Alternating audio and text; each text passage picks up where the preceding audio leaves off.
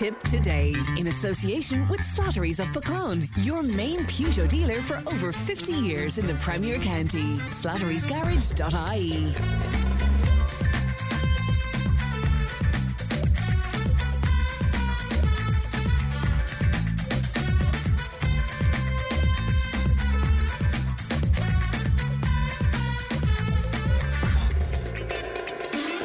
Good morning, welcome along to Tip Today, eighteen hundred, nine three eight, double oh seven. That's our free phone number. It won't cost you anything to make a call. Emma is looking after the programme today. Coming up on the show, a confidential internal Garda report has been found, which seems to vindicate the stance of the G R A. We'll be speaking about that in just a few moments' time.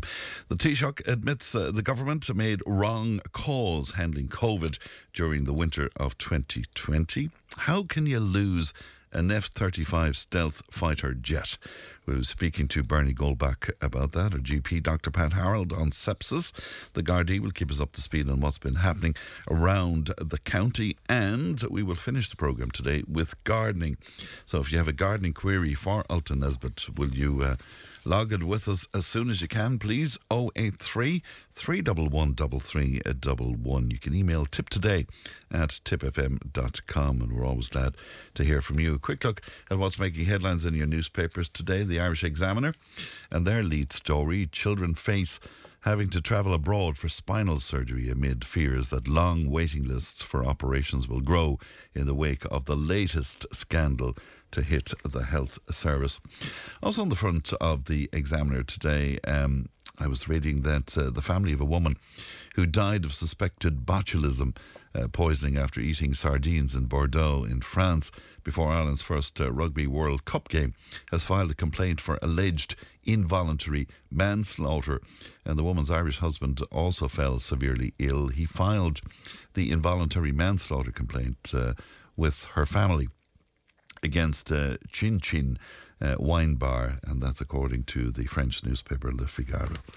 Um, to the Irish Independent and their lead story, all public bodies are to be told that they will have to continue to accept cash when uh, consumers are paying for services. And the Finance Minister, Michael McGrath, has written to ministers asking them to ensure public bodies under their remit Uh, continue to accept cash. Now, I know a lot of our listeners will be very happy to hear that.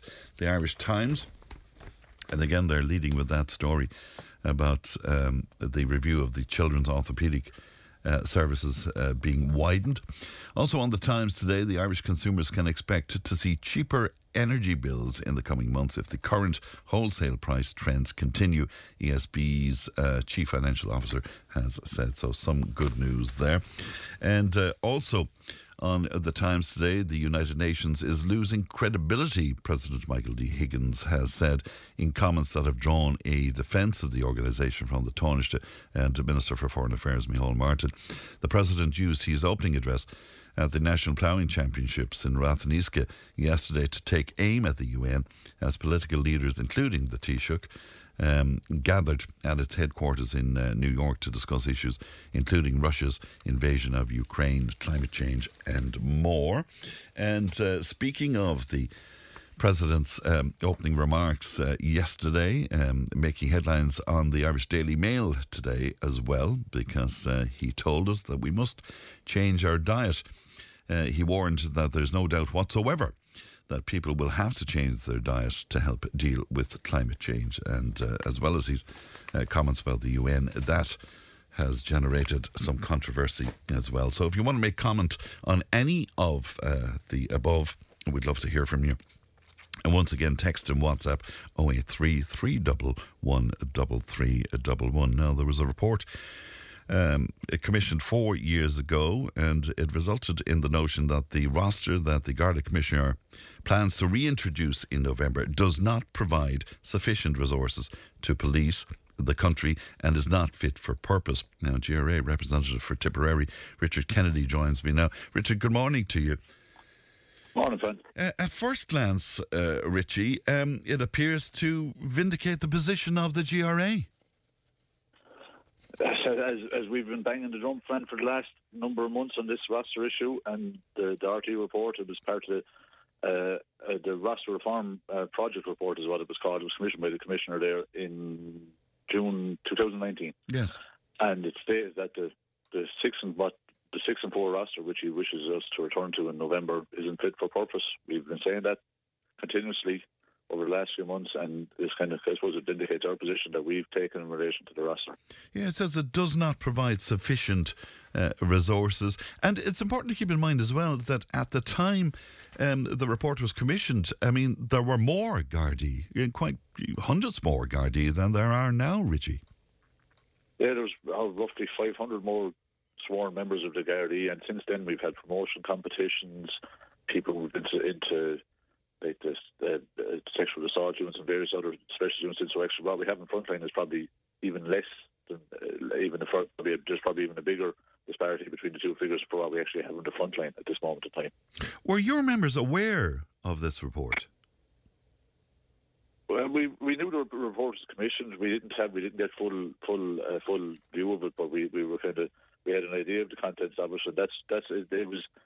It was the reason the, the roster negotiations commenced originally was because this report, the commissioner wanted to to uh, negotiate a new roster, which we which we took part in the negotiations there over a number of years, and um, and then we of course COVID came in, and that kind of put everything in it kind of sideways a bit, and uh, now he wants to return to the roster that his own his own report says isn't fit for purpose, which doesn't make sense to me. Maybe it makes sense to the commissioner, but like. What people don't realise, we the four and four roster, when as part of the roster negotiations, there was a facilitator who who, who chaired the negotiations. Sean McHugh was his name. He mm. he uh, he came up with a recommendation for all the parties, which contained the four and four roster for regular policing units, and the commissioner offered that to the members on the ground. He he he wanted that four and four roster for the members on the frontline policing, and he wanted a separate roster for D branch units.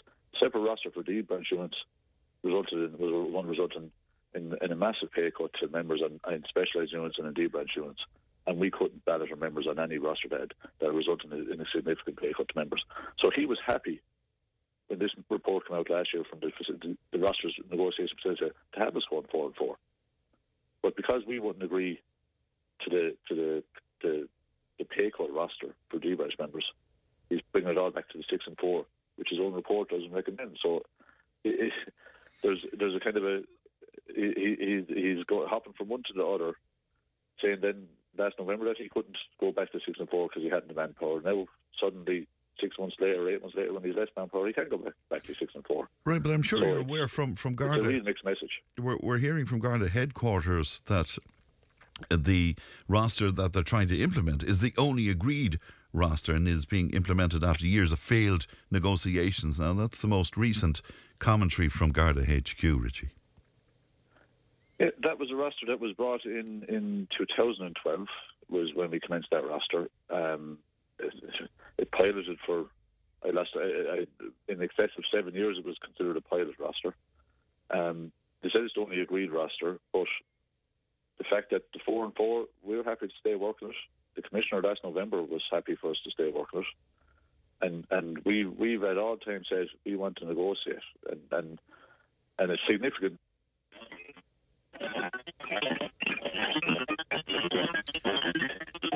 We're we're just okay. We're we're we're just losing your your, your phone reception there, Richie. Yeah, okay. Uh, Emma's going to try and get that back for Richie. We just lost you towards the end of what you were saying there.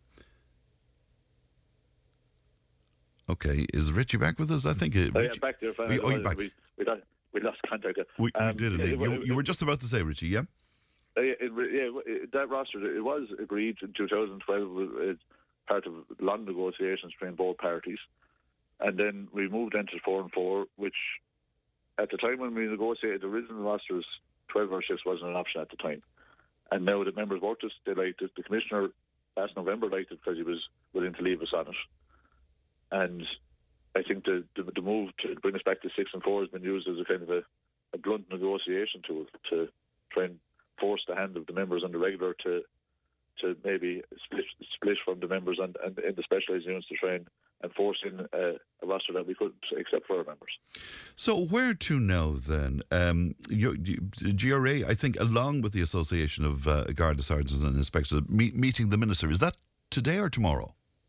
That's today, Frank. Today, okay.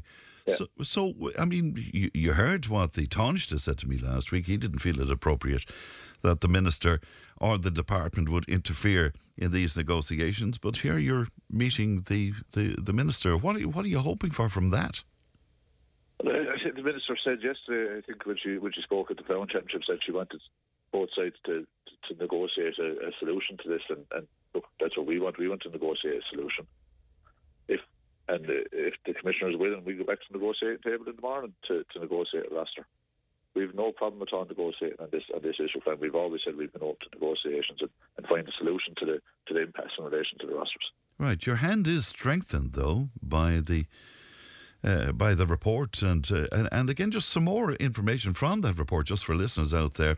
Uh, the report identified ineffective supervision and management of overlapping shifts, Uh, which occurs at inopportune times. And it also pointed out the inflexibility of the roster, with starting and finishing times inhibiting any adjustment to meet the demand of region or function. That is very damning, isn't it?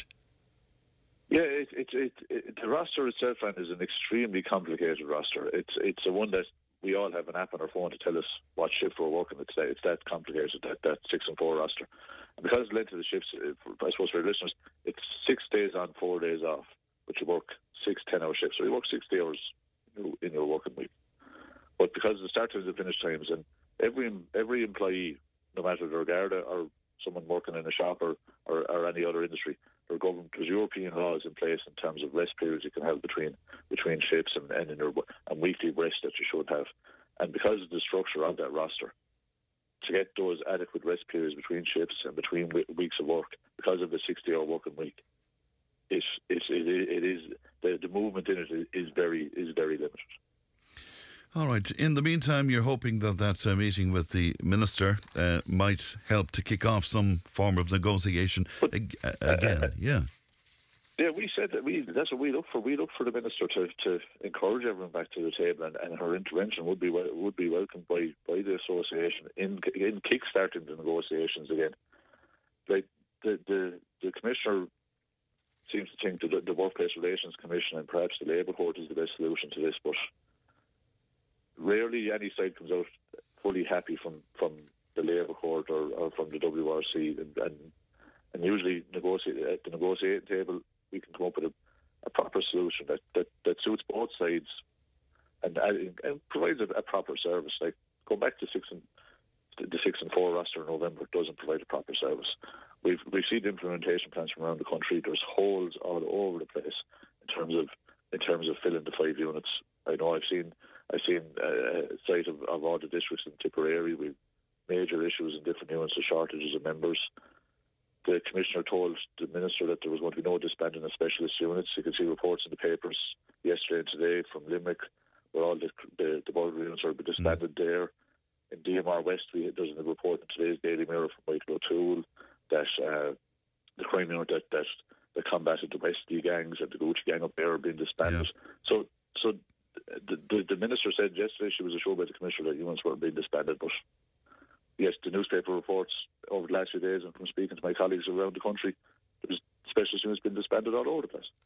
So it's it's, it's it'd be ingenuine. It, it wouldn't be it wouldn't be true to say there's not specialist units been disbanded and there wasn't problems with the roster. We all know there is. We can see we can see the holes that this new six uh, returning to the six and four is going to cause, and it'll je- it'll jeopardise the service for the public and it'll jeopardise the safety of my members, that they won't have the adequate cover that they need when they're going out to police the country.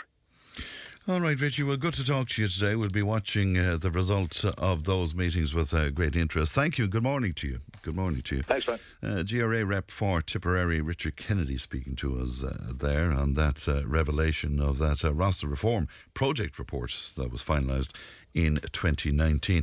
eighteen hundred nine three eight double oh seven. Tip Today.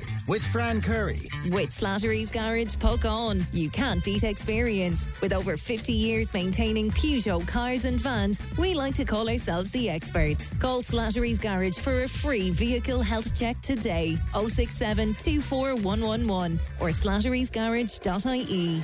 Welcome back to uh, Tip Today. Now, in response to the headlines in uh, the newspapers today, one of our listeners says it must uh, be said that any time there's a health issue, our Minister for Health, Stephen Donnelly, is never to be seen. He's a waffler of the highest order, says one of our listeners out there, and that's making reference, I presume, to that independent review of uh, spinal surgeries that has been carried out uh, by a consultant in Temple Street Hospital. Um... And it's to be widened out now, seemingly, to cover all paediatric orthopaedics in the state. Somebody else, again, making reference to some headlines in the newspapers to say, uh, see, saying the directive from Michael McGrath regarding cash is to be welcomed. And let's hope that he talks to the G A A, Fran. Okay, oh eight three, three one one, three three one one. Now, the Tánaiste Micheál Martin has defended his decisions uh, during the pandemic and insists that he won't engage in sound bites discussion over rights and wrongs committed by the government during the COVID crisis. A bit of a, a tit-for-tat between the two leaders, himself and uh, Leo, Um, has erupted following a rather damning critique indeed by the Taoiseach of key pandemic decisions uh, while Mister Martin uh, held office. Well, I'm glad to be joined now by uh, one of our listeners, Richie. Richie, good morning to you. Good morning, Frank. Uh, good to talk to you today, Richie. What are you making of the admissions by uh, the Taoiseach to begin with? Well, I suppose you'd have to say better late than never. Um Something you wouldn't expect for someone to come out and say, hey, we got it wrong. Mm. But at least um, it's a step forward. Um, I think the measures at the time were very excessive and very heavy-handed. And looking back now, we all know it was very aggressive by the government with their moves and shutting down schools, shutting down businesses, uh, forced vaccination, forced uh, mask wearing, et cetera. People couldn't go to their churches, people couldn't go to funerals or weddings.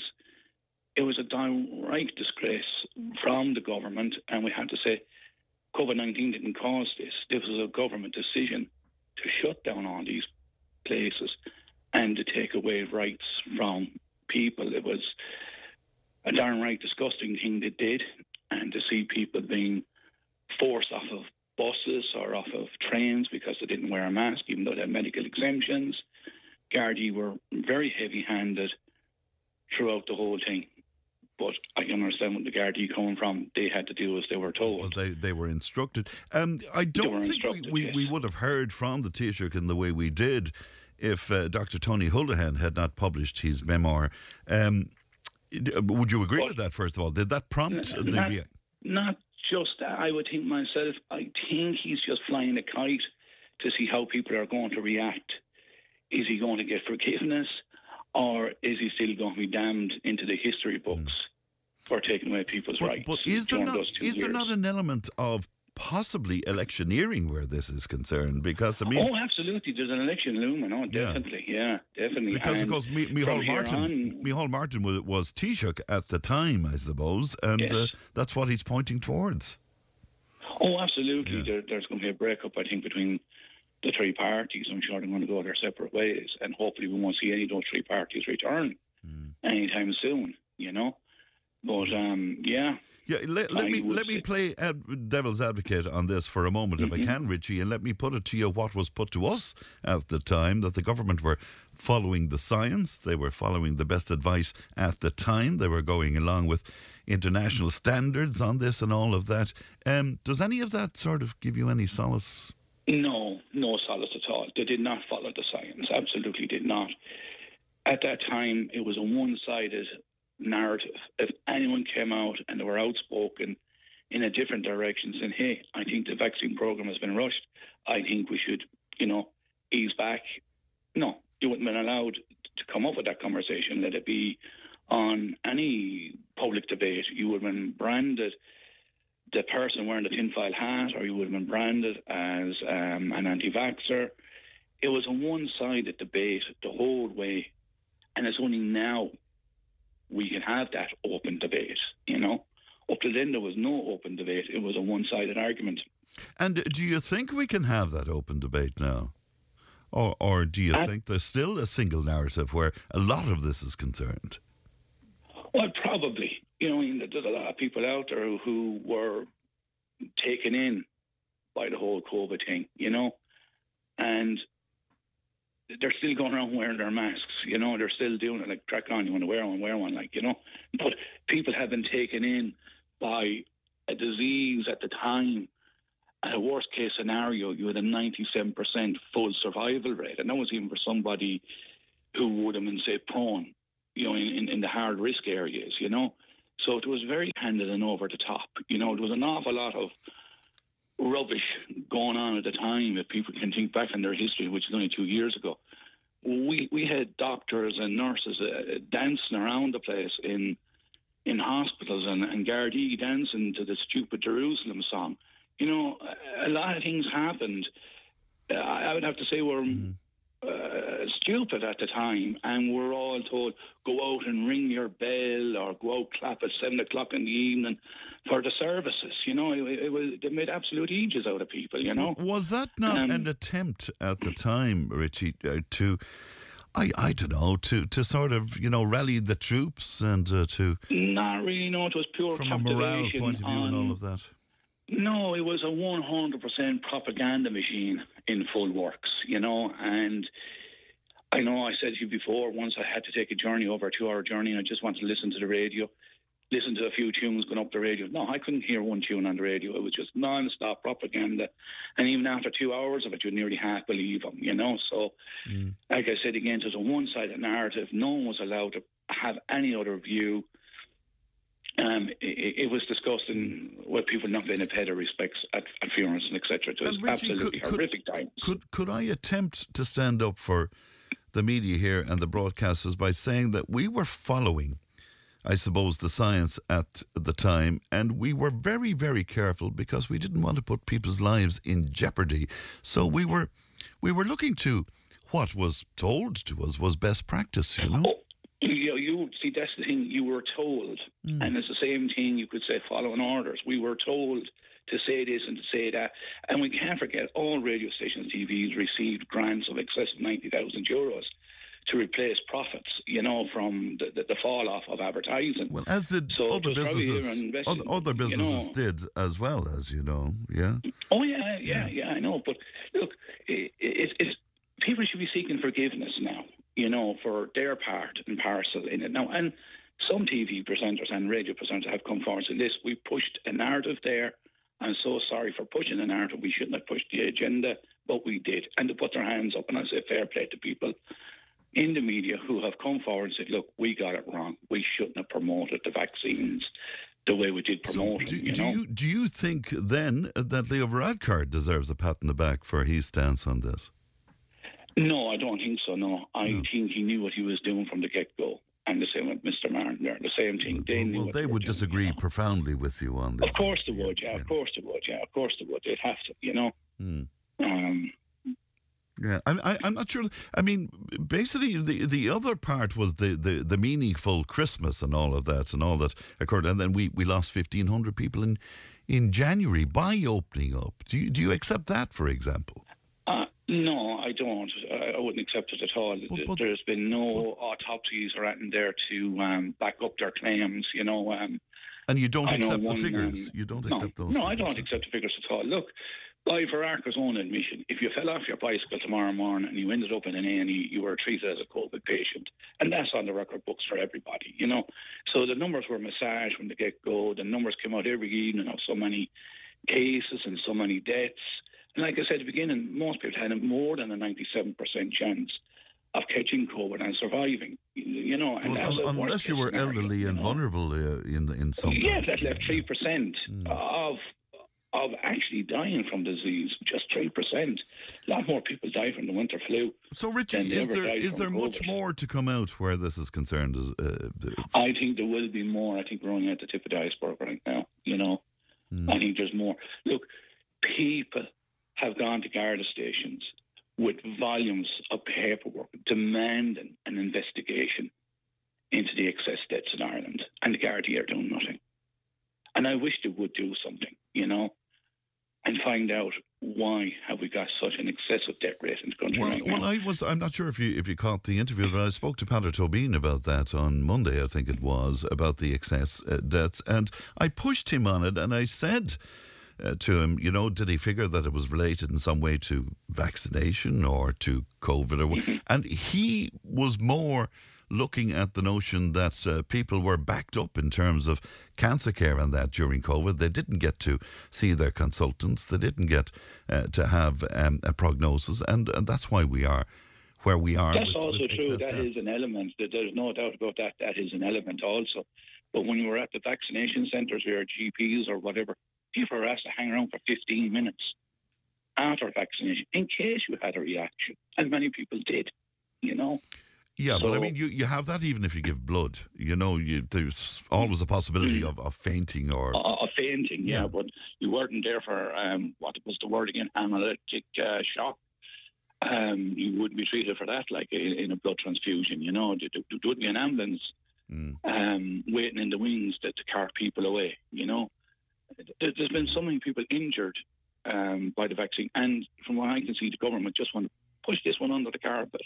Mm. I, I think an investigation has to be called into and get to the bottom. Oh, I wish I was wrong, and I hope I'm wrong. And do you accept what, to apologize, what you know? man, many doctors have told me on this programme is that, you know, with any vaccination, there will always be a percentage that will have an unfortunate reaction uh, with any vaccination. I mean, do you, do you accept that, for example?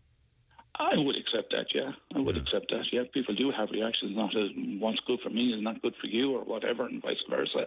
That that can happen, you know.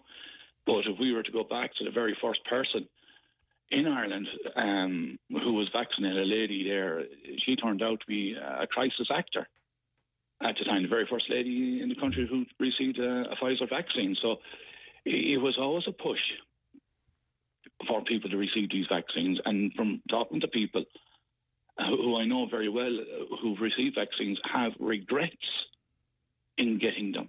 Yeah. And they wish they never had them, you know. Now, that's personal to a lot of people, you know, whether they want to go ahead yeah. with the next lot I mean, still, not, I mean, you know? e- even at this stage, many G Ps that I've spoken to would still say, you know, vaccination was the right thing to do. It saved an awful lot of lives, and uh, that's the way. Do, do you think that this is no. going to become a big blame issue when it comes to a general election? Do you think that this is... I, th- I, I think it is. I think it's going to be a massive point of contention. Um, personally, myself, I have no more faith in, in, in the G P service no more. I have no faith in G Ps no more because, frankly, to be honest with you, they all got paid. No one went out and said, hey, I'm going to give up my free time and I'm going to vaccinate people for free. They all got paid, you know. And well, with the risk well, they and weren't people giving getting up injured... time, I suppose. Did, did not that they weren't giving up. Did they not not deserve to no one be paid? Up. No, of course they deserve to be paid. But if you had a true pandemic, everyone would put their shoulder to the wheel and would all help each other. It's like coming across a car accident on the road. No one would think twice of getting out of their car and helping their fellow man. They're not going to say, hey, I'm a doctor and I need to get paid and I'm going to jump out only when I'm paid. That doesn't happen. People put their lives at risk every day of the week to help people for free. They don't charge, you know. Now, I understand doctors do need to get paid, but in the times of the pandemic, their shoulder shouldn't put to the wheel. We need these people now. Yes, well, of course they would uh, tell you, Richie. I mean, in fairness to them, they were flat out um, right throughout the pandemic in terms of looking after people and the like. But anyway, so you reckon this is going to trundle on? There will be more? There will be more. Okay. There, there will be more. I, I have no doubt that there will be more.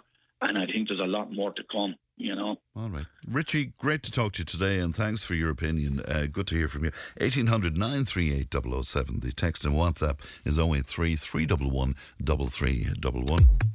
Tip F M's Tip Today with Fran Curry. In association with Slatteries of Pecan, Tipperary's main Peugeot dealer. Slatteries Garage Pecan, the name you can trust for over fifty years in the Premier County. Slatteries Garage dot I E. huge response to Richie there, and I will get back to reflecting some of that in just a little while. But right now onto something else that I'm fascinated by. Uh, military investigators are facing a slew of questions in the States about why an F thirty-five stealth fighter jet went missing for more than twenty-four hours before it crashed in rural South Carolina. Now, delighted to be joined in the studio by a great friend of ours, Bernie Goldbach. And Bernie, of course, as well as being a multimedia lecturer uh, with T U S in Clonmel, he was an airlift control centre uh, A L C C mission controller for the U S Air Force Military Transport, and um, he uh, joins me in studio. As I say, good morning to you, Bernie. Um, I'm completely fascinated by this. Will you tell us first of all about an F thirty-five stealth fighter? What exactly is that? It's, it's expensive. So that that was an F thirty-five B. If you saw any of the, if you saw Maverick, you'd know that's like a fifth generation fighter. Back in two thousand six, the first one flew. I think the one that um, was flying was probably taken between twenty fifteen and twenty nineteen by the Marine Corps. So it's an F thirty-five B model, um, valued about eighty million dollars. Um, that's for the aircraft. The pilots I know that fly them, their helmets alone cost four hundred thousand dollars. Just the helmets. Wow. So you're talking about a flying, uh, off-the-shelf, very sensor-aware computer that is a Mach one point six Mach supersonic fighter that can do amazing things. So it's, it was specified to be able to go in and suppress an enemy target, do some air-to-air, but normally get in and get out without being detected. And as you insinuated, it kind of flew on undetected after the pilot bailed out. So for about twenty-four hours? No, no, no. It, it went. It went. Oh, it wasn't found for twenty-four hours. Okay. The debris field right. wasn't found. Yes. So like people were saying, how is that possible? And uh, they heard the word like transponder was turned off, how, and all the conspiracy theorists saying, okay, that's strange. This is an aircraft that was flown on the wing of another aircraft, so he's a wingman. When you fly on the wing, you don't turn on your transponder because that gives two radar signals on the air traffic controller's scope, and it kind of confuses them. So you keep your transponder off. It's also stealth fighters, which means that the radar is trying to paint it. It has the signature of like a metal golf ball, so you can't pick it up. The skin paint is like all the gunmetal gray cars you see around Clonmel. That it's designed with composites, so it's more out, made, made out of more uh, composite uh, me, uh, dev- uh, metals. It's mm. not composite metals. I forget the type of. It's like fifteen, four different kinds of main composites. If you can imagine epoxy being the, the one of the main ingredients of it. Doesn't put off a signature based on how the engines are set up, how the tail's set up. And yet, for that reason, it evaded radar detection when it flew after the pilot ejected. Right, but the question everybody is asking is, why did the pilot eject if the plane was capable of flying on? Well, this is something... I have a, I'm a... trained flight service, flight safety investigator. So we we go to the debris field and pull, look for specific parts, which might be a, a recurring problem. And we also talk to the pilot because all most accidents are actually involving some humor, human factors. So I used to fly in a small supersonic jet myself, um, closed confines, uh, three sixty. Well, a, a cockpit you can see out of like a you're flying. It's like you're flying into a, a glass house. Except you're flying fast in your ejection seat. So typically a pilot gets out of a plane if it's uncontrollable, or if there's smoke in the cockpit, or if there's some kind of uh, potential catastrophic failure. That's that's when that's why you'd pull the handles to eject from the plane. And when you eject, you're actually firing a rocket under your seat, and it flies the canopy up, and you, you get out. So if he's flying on the wing and he's losing avionics or control, electronic control of the aircraft. Theoretically, you could just, you know, fly as a fly your dead sled around with power and land on the wing of somebody. You could. But if you have smoke in the cockpit, generally speaking, that means something's wrong mm. and can only get worse, so you get out. Or if the plane itself starts to act strange and you, you can't figure out what's going on, you leave the plane. Um, now, there is a known problem with the, like an im- impeller fan, a little, little like a propeller, that keeps the fuel system clean and keeps the fuel system pressurized.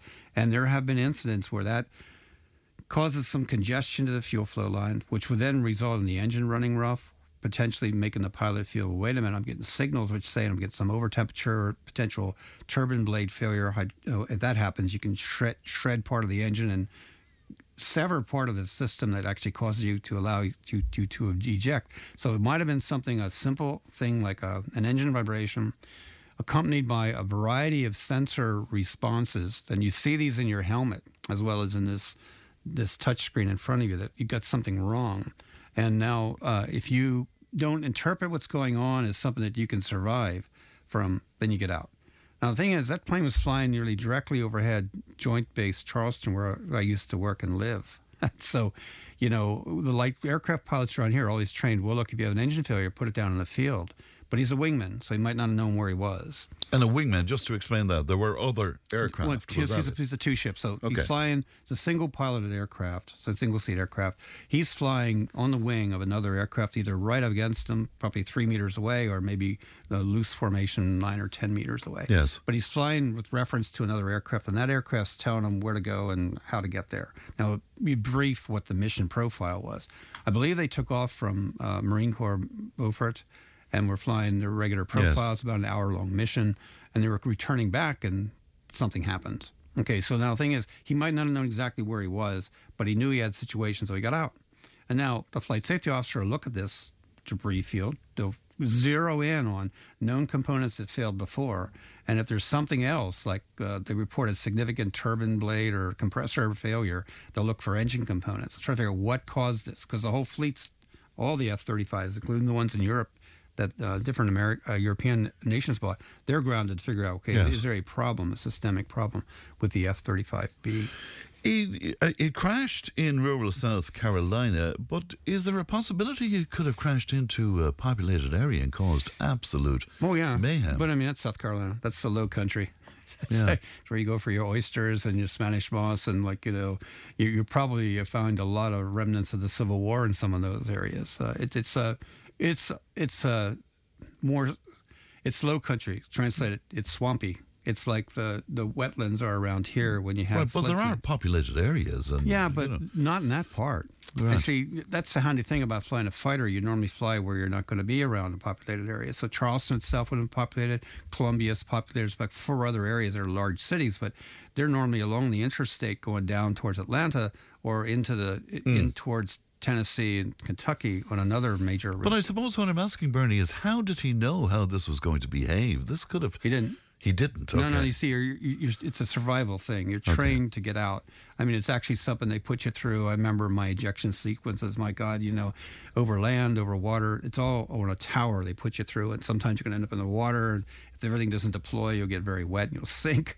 Other times, it's, you end up on the... the three hundred meter tower and you're going down on sand. Mm. So you go through the sequence and you practice the ejection sequence. It's a, it's like a it's a motor memory thing. Like you're sensing a problem, you're getting out.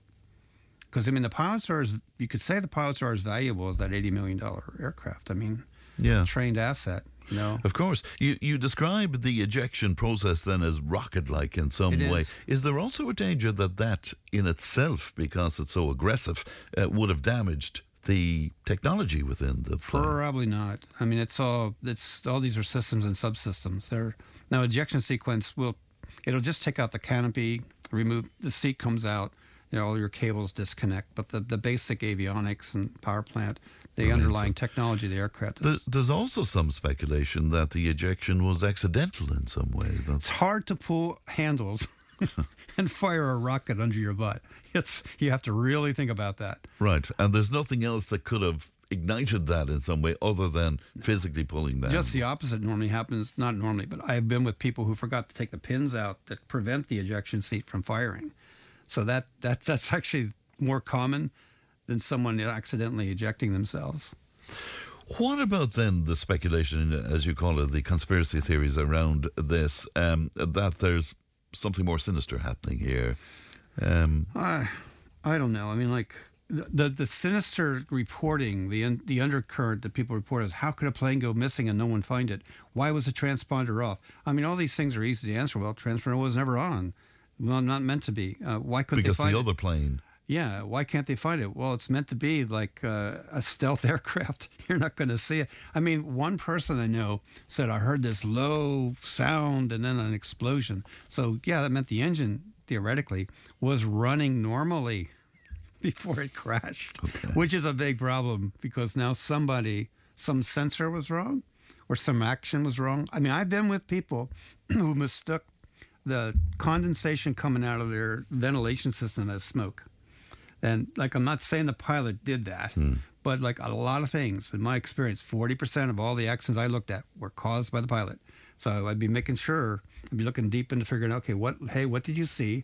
And what do the, what does the, the rest of the, uh, there's no cockpit voice record, well, there is a cockpit voice recorder, but where, what do the other uh, devices on the plane say was happening? And most of that plane's just one big sensor, and you can, the, the wiring is part of what you might find in an Airbus. It's the same yeah, stuff. I, I can understand the notion of stealth where the enemies are concerned, but I mean, should there not be a more successful way of, you know, being able to, I suppose, know what the plane is doing from the point of view of the people who are in control? Well, if I was the lead pilot, I would have followed that plane, but what he did was he orbited over the pilot that ejected.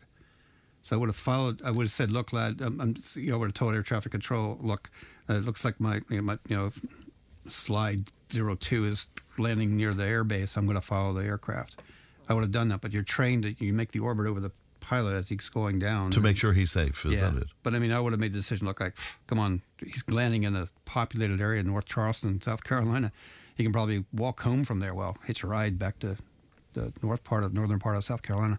But I would have followed the plane. Now, that would have been me to do that. Mm. And then I would have declared an emergency and, and you know, stopped the other aircraft from taking off so that They, they, I would have been like a mini AWACS following the plane. Yes. But that would have, that's what I would have done. Would it have been a possibility for the other airplane to take out that rogue plane if it was going I don't to think provide they were armed. Danger? I don't know if they were armed. Oh. You see, a lot of these guys, they go up and they do, they do flight flight profiles on drones that are offshore. So they're it's just a matter of um, launch, acquire the target, uh, attack the target without being detected and re- recover. So different profiles you're on. The aircraft might not have been armed. It may sound like a stupid question to you, but is there a version of a black box? Well, yeah, well, you have all the... The the, the aircraft is transmitting so many sensors and signals back to base and back to the lead aircraft. So you'd have all... You'd have a lot of data based on what it's telling the world. However, um, it's a matter of whether, as a wingman, all that's activated, because that would put out signal. You can tell by the plane when it, how it crashed, why it crashed. You could tell by the bending of the compressor blades, whether it was an engine that was running or not. You can find the, the thing I'm talking about, the fuel line and the known component that failed, and see if that thing was working. You can analyze the fuel to see if it's contaminated. Lots of things easily done when you have a an aircraft that's on ground, that whose parts you can pick up. Yeah. And then you can talk to the pilot about rewinding, okay, what happened and when? And then what you did when. And and then from your experience of investigations and investigations into pilots and what, whatever, I mean, what about his career now? I mean, there's an eighty million euro, at least. There, well, some, of, some of the estimations are one hundred forty million. No, no, but that's for the new, no, once that's a B model, so it doesn't have the full capability of the C model. And some people say, yeah, it's a Marine Corps plane, so it's definitely not worth one hundred million. So you have less, you have fewer things yes. on it. It could, doesn't, the mission isn't the right. same. So is his career sort of? Well, it depends what happened. Tom Cruise was able to come back from yeah. it, but um, it depends what happened. Look at, what you know, who who did you know? The human factor of this is important, and you can bet that the Commandant of the Marine Corps is looking at. Let's figure out who that was, and let's make sure that the right thing is done. Hmm. Uh, I mean, like. Uh, People make mistakes. I'm not saying the pilot made a mistake, but you want to try to figure out would other people have made that same error if the pilot did it? And would other aircraft have that same problem if it's a fuel impeller, uh, fuel system problem? Mm. I mean, you, you try to make sure this stuff doesn't happen. There's, I don't know how many of these aircraft have been lost, but like they've been involved in six different combat operations. And there is a litany of, a litany, by half a dozen planes I'm aware of, were involved in like engine fires or other things. So, but that's normal for fighter aircraft, that they're, you know, they, they have lots mm. of little parts on them that could go well, wrong. From what I've read, uh, it makes the Marine Corps look a little a little silly, doesn't it? Or uh, they're certainly portrayed as being a little silly, that they they lost the plane for a period of time, for example. You know, that's, I said so. That's the reporting done. It. The Marines didn't lose them. The air traffic control or the, the the reporters are saying, "Where's that plane?" And the Pentagon says, "Well, actually, we don't know." And then it becomes, "Well, the Marines lost the lost where it is." And I'm thinking, "Well, not really. It's mm. it landed, crashed, and it's because it's so unpopulated where it crashed. No wonder. I mean, the yes. mud doesn't report a crash." Just the people have to see it and hear it. And to commercial airlines, was there any threat to them, the fact this thing was going rogue for at least no, a period of time? No, it was low altitude. It right. wasn't going to... And all the air the airfields, the commercial airfields, Charleston, and all the other aircraft would be up above it. Right, so what, what's beach. Low altitude for these then? What, twenty thousand? No, below ten thousand. But te- oh, below as ten. Low as that? Yeah, below ten. No, I'm sure he's probably between... Uh, for the, I don't know the profile, but I mean, when, when we were recovering, we'd stay above ten, so we could stay at least three hundred knots, uh, and then um, and that avoids a lot of people have to be on oxygen if you're in a light plane above ten. So stay above ten. Uh, so if he was recovering into to Beaufort, well, he was he might have been on a descent track coming in mm. to that airfield, but still stay above ten. Uh, get down to three or four thousand feet within about ten miles of the base, and then descend further to fifteen hundred feet and pitch out.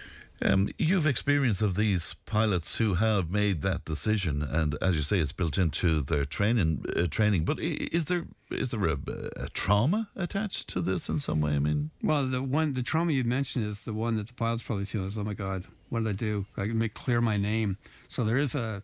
Yeah, I mean, it's it's an unexpected activity to go bail out. So there, there is some a de- you go you, you do a physical exam to make sure you didn't have spinal compression and things like that because it's a sudden explosive force. Yes. Under you. Well, he, he was released from hospital, I understand. Yeah, so, so they, they do a quick uh, X-ray okay. and and, and, yeah. and and a stress analysis and all that, and then probably put him in a position where people where he's told, don't talk to anybody until we talk to you. You know, you know don't be. Yeah. Keep. You know, so w- will the. The full report on this be made public? Um, enough of it will come through the Pentagon to outline why it happened, like the cause of the problem. And then that'll also trickle into all the other nations that have the aircraft to say, here's how you can prevent this problem when they ca- find the primary causal factor. So you'll hear that. It may take, I'd expect the initial cause to be known within six or eight weeks. Mm. And then there'll be an initial report to take up to a year to finish the whole thing, especially if there's something significant like a maintenance routine that somebody failed to do and someone's called to task for that, or a flying routine that somebody or the supervisors failed to fix before the problem occurred. So they'll have a, they'll have a variety of actions taken locally to make sure that the cause is well identified, the primary causes, any secondary causes are identified, and then the actions are taken. And then that's going to survive scrutiny, you know, uh, be fair. It's very interesting. Are, are you surprised at the huge amount of attention and uh, sort of? But I'm actually, I'm actually more surprised by that. Not surprised, but it, and what in, intrigues me is the the user experience of flying a complex aircraft. I mean, I, the helmet, for example, the sensors that are in front of somebody, the touch screen, the speech recognition that that plane can do, the the all uh, total array that. You can see based on what you tell your helmet to do or what your touchscreen to do. You can see what the plane's doing and what the plane, what's happening around the plane, like radar being acquiring you as a target.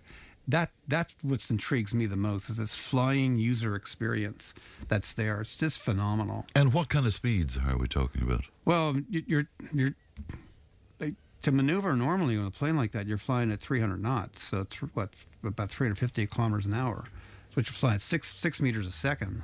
What you're doing, and that's normal, you know. And then when you're pursuing somebody up to one point six Mach, you know, you, the afterburners kick in, and you can move. You can catch a lot of things going one point six times the speed of sound. Um, but you know, you're normally you're thinking when you're thinking when when you see a point to turn, you're behind turning already. So you lead with everything you do because, and then you feel your your legs get compressed and your belly gets compressed by the anti by the G suit that you're wearing. Just that whole environment is kind of, it's fun, and and no flight simulator can do all that. Can give you the literally the the feel of flying it. So I'm waiting for the new Microsoft simulator, probably twenty years from now, where you put the helmet on. You know, just by moving your head, you can fire missiles and chase somebody. Wow, it's incredible. Bernie, it's always good to talk to you. Thank you so much. Sure uh, enough. Indeed. News and information's coming up. Tip Today with Fran Curry. With Slatteries Garage, puck on. You can't beat experience. With over fifty years maintaining Peugeot cars and vans, we like to call ourselves the experts. Call Slatteries Garage for a free vehicle health check today. oh six seven, two four one one one or Slatteries Garage dot I E.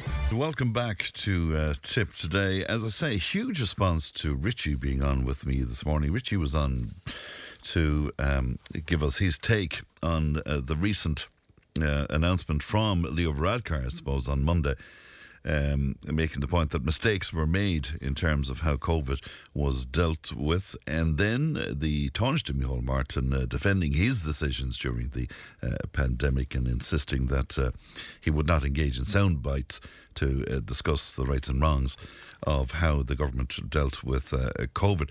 But uh, absolutely mixed response from our listeners to what Richie had to say to us this morning. Everything from get that man off the radio to complete agreement with what uh, he was saying to us the, this morning. So just to give you an indication of uh, that. Now, as you know, just, you see, it, it, it's not all that long ago, but sometimes we, we forget how Uh, the, the whole thing went. I mean, Leo Varadkar led the government's initial response, you might remember, to the pandemic in the aftermath of the twenty twenty election. But many of the key decisions were taken by Fianna Fáil under Micheál Martin as Taoiseach, under that rotating office agreement that was struck uh, between uh, the parties. So, uh, again, what I'm wondering is, will this become a big sort of a blame game as we approach a general election? Do you think so? Is that what's uh, behind this at this point?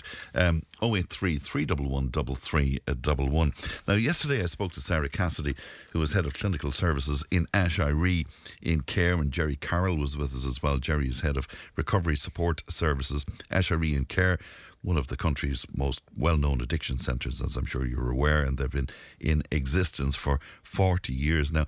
Well, listeners responded to the conversation I had with Sarah and with uh, Jerry by telling their stories and uh, pointing out how Ashiree has uh, turned their lives around. Well, Liam was on to us and he joins me now. Liam, good morning to you. Good morning, Fran. How are you? I'm very well, Liam, and good to talk to you today. You were listening to that conversation yesterday and you were good enough to get in touch uh, with us. Would you tell me your son's story? Well, um, my son went through a difficult time uh, in his early twenties uh, with, with alcohol, et cetera. And eventually, after a long struggle, he decided he wanted help.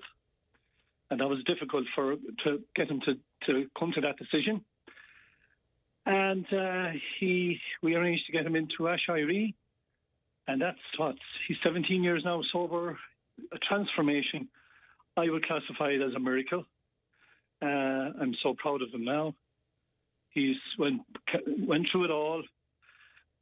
On a voluntary basis, I remember going into Ashiree uh, with him, and uh, he was assessed. The next thing I was called in as a parent, and I remember the young lady, uh, the counsellor, wherever she was, saying, Um, your son, you can go out anytime you want to. There's no one knocking you in here. But he, he made the decision to stay there. He spent a month there, and uh, he's turned the corner. He went back to college, went back to sport, has a successful business, his own business running now, married, and uh, I have two grandchildren, which is and, and a daughter-in-law. And it's it's look, I, I'm so happy. I'm so so happy the way it turned out. And all of that, you would say, or most of that, I mean, a lot uh, due to his own decision and his own self-discipline, but, I mean, to Ashiree, you would say, Liam. Oh, one hundred percent. I yeah. mean, you know, it's a long time now, and it's hard to remember it all, but um, if he hadn't gone there, I, I, I just wonder where would he be now. Yeah. That, that's the thing. And it was all voluntary, but, uh, and, you know, even It, over the years, and even up to a few days ago, when I'd have a cup of coffee with him or something, he'd always say that you have to make the decision. The person who's who's in trouble has to make that decision. It's like bringing the horse to the well, you know. Yes. And and and th- that has been consistent. And the other thing with him as well, he goes to at least or attends it, even by Zoom or whatever, at least two meetings, A A meetings every week up to this day. Right. So he doesn't take it for granted. No. Um, in any, in any, he, he's he's topping up um, his experience all of the time, I suppose, Liam. Is that it? He's Yes, I, I, I, I, what he keeps saying to me is one day at a time, Dad. Yeah, yeah. Yeah. And I can I can relate to that, yes. Can you tell me about how families are affected, Liam? Uh, because Sarah spoke to us about oh, that yesterday. I could, you know, you'd run about four hours on, on the programme for this. Um, I remember he, he's a couple of years older than he's uh, one of his sisters, and uh, I remember it was her twenty-first, and my, my mum was still alive at the time, the rest of them. And we all went to the twenty-first, celebrating the party, and my my mum was there. The next day, when he was when he when he was on uh, drinking heavy and that, before he got to the, the therapy, he didn't recognise any of the family, and, uh, and his sisters were so embarrassed about it all with all their friends and everything. It, it was a moment. It's a day I will never forget. Actually, it, it, it, it, we were hiding him from my mum, which to me was a horrible thing. And you know, I wouldn't wish it on anyone, but. You know, you need a family in support. Once he goes in there to Ashiree, it's the family uh, or the kernel of it as well, you know, with the meetings and everything and the follow-up afterwards. So anyone, I would suggest anybody who's going through something like this, sit down and talk to people. Don't ever give up. Communicate. Don't ever give up. And is I presume it's not a cliche that, that notion of having to reach rock bottom before you reach out for, for help, Liam? I suppose not. You know, I wouldn't have that much experience of people who have reached rock bottom, who have come through it well. But uh, but I do see the people around him uh, and uh, the organisation he's involved with, A A A, or Alcoholics yeah. Anonymous, they are so supportive. And... Uh, They're, they're like a team of them for every, even at weddings or funerals or whatever, they're around, they're in the background watching in case any of their, their members, uh, you know, relapse. Yeah, it's amazing. Yeah, so they're always there and ready to, to reach out, as you say, with uh, help. Absolutely. Yeah, yeah. Yeah. How, have you thought about, because I was putting this, and I'm always fascinated by it, and I put it to Sarah and uh, Jerry yesterday about whether or not people are predisposed in some way to becoming alcoholics, or whether it's just a situation they find themselves in, or is it personality driven? Have you thought about that much, Liam? I have, yes, yeah. I, I, I would say the breakup in, in our marriage uh, was a factor. Um, but, I mean, that's fairly common now compared to years ago when yes. there wasn't divorce. Um, yeah. But... Uh, It's hard to know. Yeah. It's, it's hard to know. It's, it's it's hard to know. You see, there's a huge culture then of drink everywhere. Yes. Yeah. I mean, I I was I was at his his, his um my grandchildren's his children's birthday party the other day. There was no alcohol at, at the birthday party. And that was and del- that was deliberate, obviously. Oh, absolutely. Yeah. And you know, anytime I go to the house, you know, but if I wanted, I could have brought in a beer if I wanted it. But no, mm. it's just accepted, you know. And the family are happy with all that. His sisters are there, and his mom and everything, you know. So it's, um, yeah, it's it's interesting. Look, it's and, a learning process. Yeah, and is there something about us Irish that you know alcohol has to be involved in? In every, now I feel a bit of a hypocrite here because uh, God knows I enjoy a drink to say the least, Liam. But I mean, is there something about us that we're not able to celebrate, or we feel we can't celebrate anything very much without alcohol being involved? I, I, there's a lot in it, Frank. Our fan, uh, I love a pint of Guinness, I'd be honest with you. Yeah, yeah. Uh, uh, and um, but I, I, I do see as well at times if we drink too much, mm. we're a different person. I mean, I, I'd often have a I won't say often. That's uh, I'm, I'm in my seventies now, but a late night, whatever what it was, a wedding or whatever. The next day, you, you question yourself. Yes, of course. Yeah, I, I, yeah. I do it regularly. I, I question myself. And I say, did I say anything wrong or did I do anything wrong? And I say, you know, and as, uh, in my seventies saying that, I don't think the younger people do that. Yeah, it's, it's interesting. Some, sometimes I examine my own conscience where this is concerned in that, you know, I'm prone to sort of periods of melancholy, to, to, to put it mildly. And I know that drinking um, does not help that. In fact, it can amplify it. Um, and still I'd have those few glasses of wine, even though I know it's going to make me feel worse. I mean, how's... it, it seems stupid to me, Liam, sometimes, you know? Yeah, but we still have to live, though, don't yeah, we, Brad? I suppose, I suppose. Yeah, yeah um, I, I suppose educating people how to drink, but... Uh, It's look, it's it's it's there. It's in Ireland, and I don't think it's going to change. It's just, uh, it's not going to change. I mean, I at night at that time I go up. Well, I, I don't like going up to town out at night, but at weekends I see some people falling all over the place. You know, it worries me, it scares me. It does. Yeah, I know it's an age thing, but I, I I see the way young people are drinking now, and it's a whole other form. I mean, I couldn't stay with them at a bar, for example. No, no I agree with you. Yeah, you know, yeah, and, and and there's a ten. Uh, I was at a function recently, and at the end of it, they're throwing these shots down. Yeah, I know, yeah. yeah uh, I mean, yeah, I call them bazookas or whatever, but they're, they're ridiculous, you know? Yeah, yeah it, seems, it seems to be because get drunk as quickly as you possibly can. Yeah, uh, and I wonder if it's a lack of self-confidence or whatever it is, you know? I, I, I don't know. Um, um, I don't know. I, I honestly think there should be more education in the schools about it, and um, I do know my son has gone into... secondary schools and talked. Has he? Oh, that's uh, fantastic. Oh, yes, yeah. and and, uh, and and in one case, not too long ago, a few months ago, a, a teacher that's in the school, and I'm not supposed to know these things, but my son does tell me these hmm. things, phoned me because she kind of recognised him, and she says, maybe I shouldn't have done this, but I just want to tell you, you would have been very proud of him. She knew me. Wow. And, you know, it's it's it's people like that... When when a, a guy or a girl stands up in front of a young crowd and he's he's young young as well and say I'm an alcoholic, yeah. it's yeah. it's massive. It's massive because they listen to a younger person. Yes, of course. Yeah. Whereas if it's yeah. you or me, it seems like we're preaching at them in some way. Yeah. And, uh, yeah. Yeah. Um, it, and, and and he's always. I, I I've noticed a trend with him over over the years. He's always said that, don't be judging people. You don't know what that person is carrying. You know, and it's, it's, he brings me down to earth when he says that. That's very, very profound, and that obviously comes from his own experience, I, I yeah. suppose, Liam, as well, yeah. Those, and and the hardest thing I had to do in my life, I had to put him on my house for six months before he went to, for rehab to Ashiree. And to this day, he keeps saying to me, that was the best thing you ever did, Dad. That's what saved me. Yeah, he said that to me. Yeah. And, and how difficult was that for you at the time? Oh, oh, it's just the hardest thing in my life. Hardest. Yeah. I I will never forget the moment I, I did that. And can I ask you why you made that decision? Was that because oh, you were well, enabling him in some way by...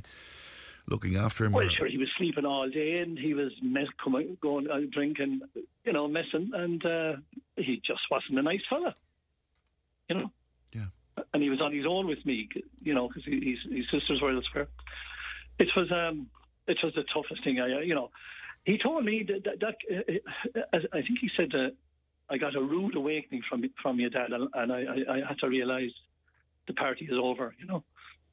So it was tough love, Liam. Yeah, I, I, yeah, I think you probably could describe it as that, yeah. But but heartbreaking for you, needless to say. Yes, but I'm so proud of him today. Yes, of course you are, yes. All right, yeah. Well, can I ask you about the Ashiree experience from a family point of view? Was there an element of confrontation at times where, you know, you had to give an indication of the, the toll that was inflicted yes. on the family? Was that part right. of it? Yes, and uh, when you're in a circle and your family member is there, and then you have the, the parents or uh, siblings, and um, I always remember there were three other uh, people who were attending Ashiree. We, we call I, I don't not want to use the word patients, mm. but uh, mm. users we yes. call them. Okay, yeah. and um, we were, the chairs were in circular format, and underneath every it was on a I think it was a Saturday morning. My ex was coming from Dublin, and my daughters were, were going over as well. They were elsewhere, and um, you don't know what you're facing, but but but you're you're you're proud and happy that he's in there. He's getting help. Yes, and I can tell you, after the first week, I could see a different person. He was so, he, not that he was confident, it was tough. Uh, a lot of blame, a lot of hit the fan, things happened. Mm-hmm. Uh, there was a box of tissues under every chair, and I can tell you they were used. There was blame and uh, name and blame, and there was a lot of um, things brought up and that. But the facilitator, obviously very professional, handled it very well, and um, this would happen regularly. You know, I went for all the sessions. Uh, so some of my families weren't able for it, but I felt I was going to hang in there. And, uh, well, he had been living with me, so I, I had to do it.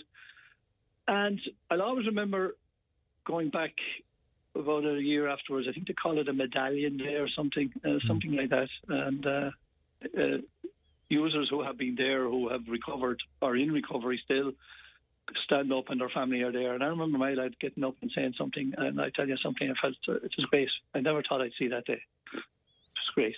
You know, uh, Ashiree, they just do a fantastic job. You know, I haven't been back there for years. I I, I, I drove in there years ago on my own, uh, and I, I don't know, I got a bit of fright. I didn't want to knock the door, but I drove in to thank them. This is year, this is only in the last five years, mm. to thank them and tell them about my son.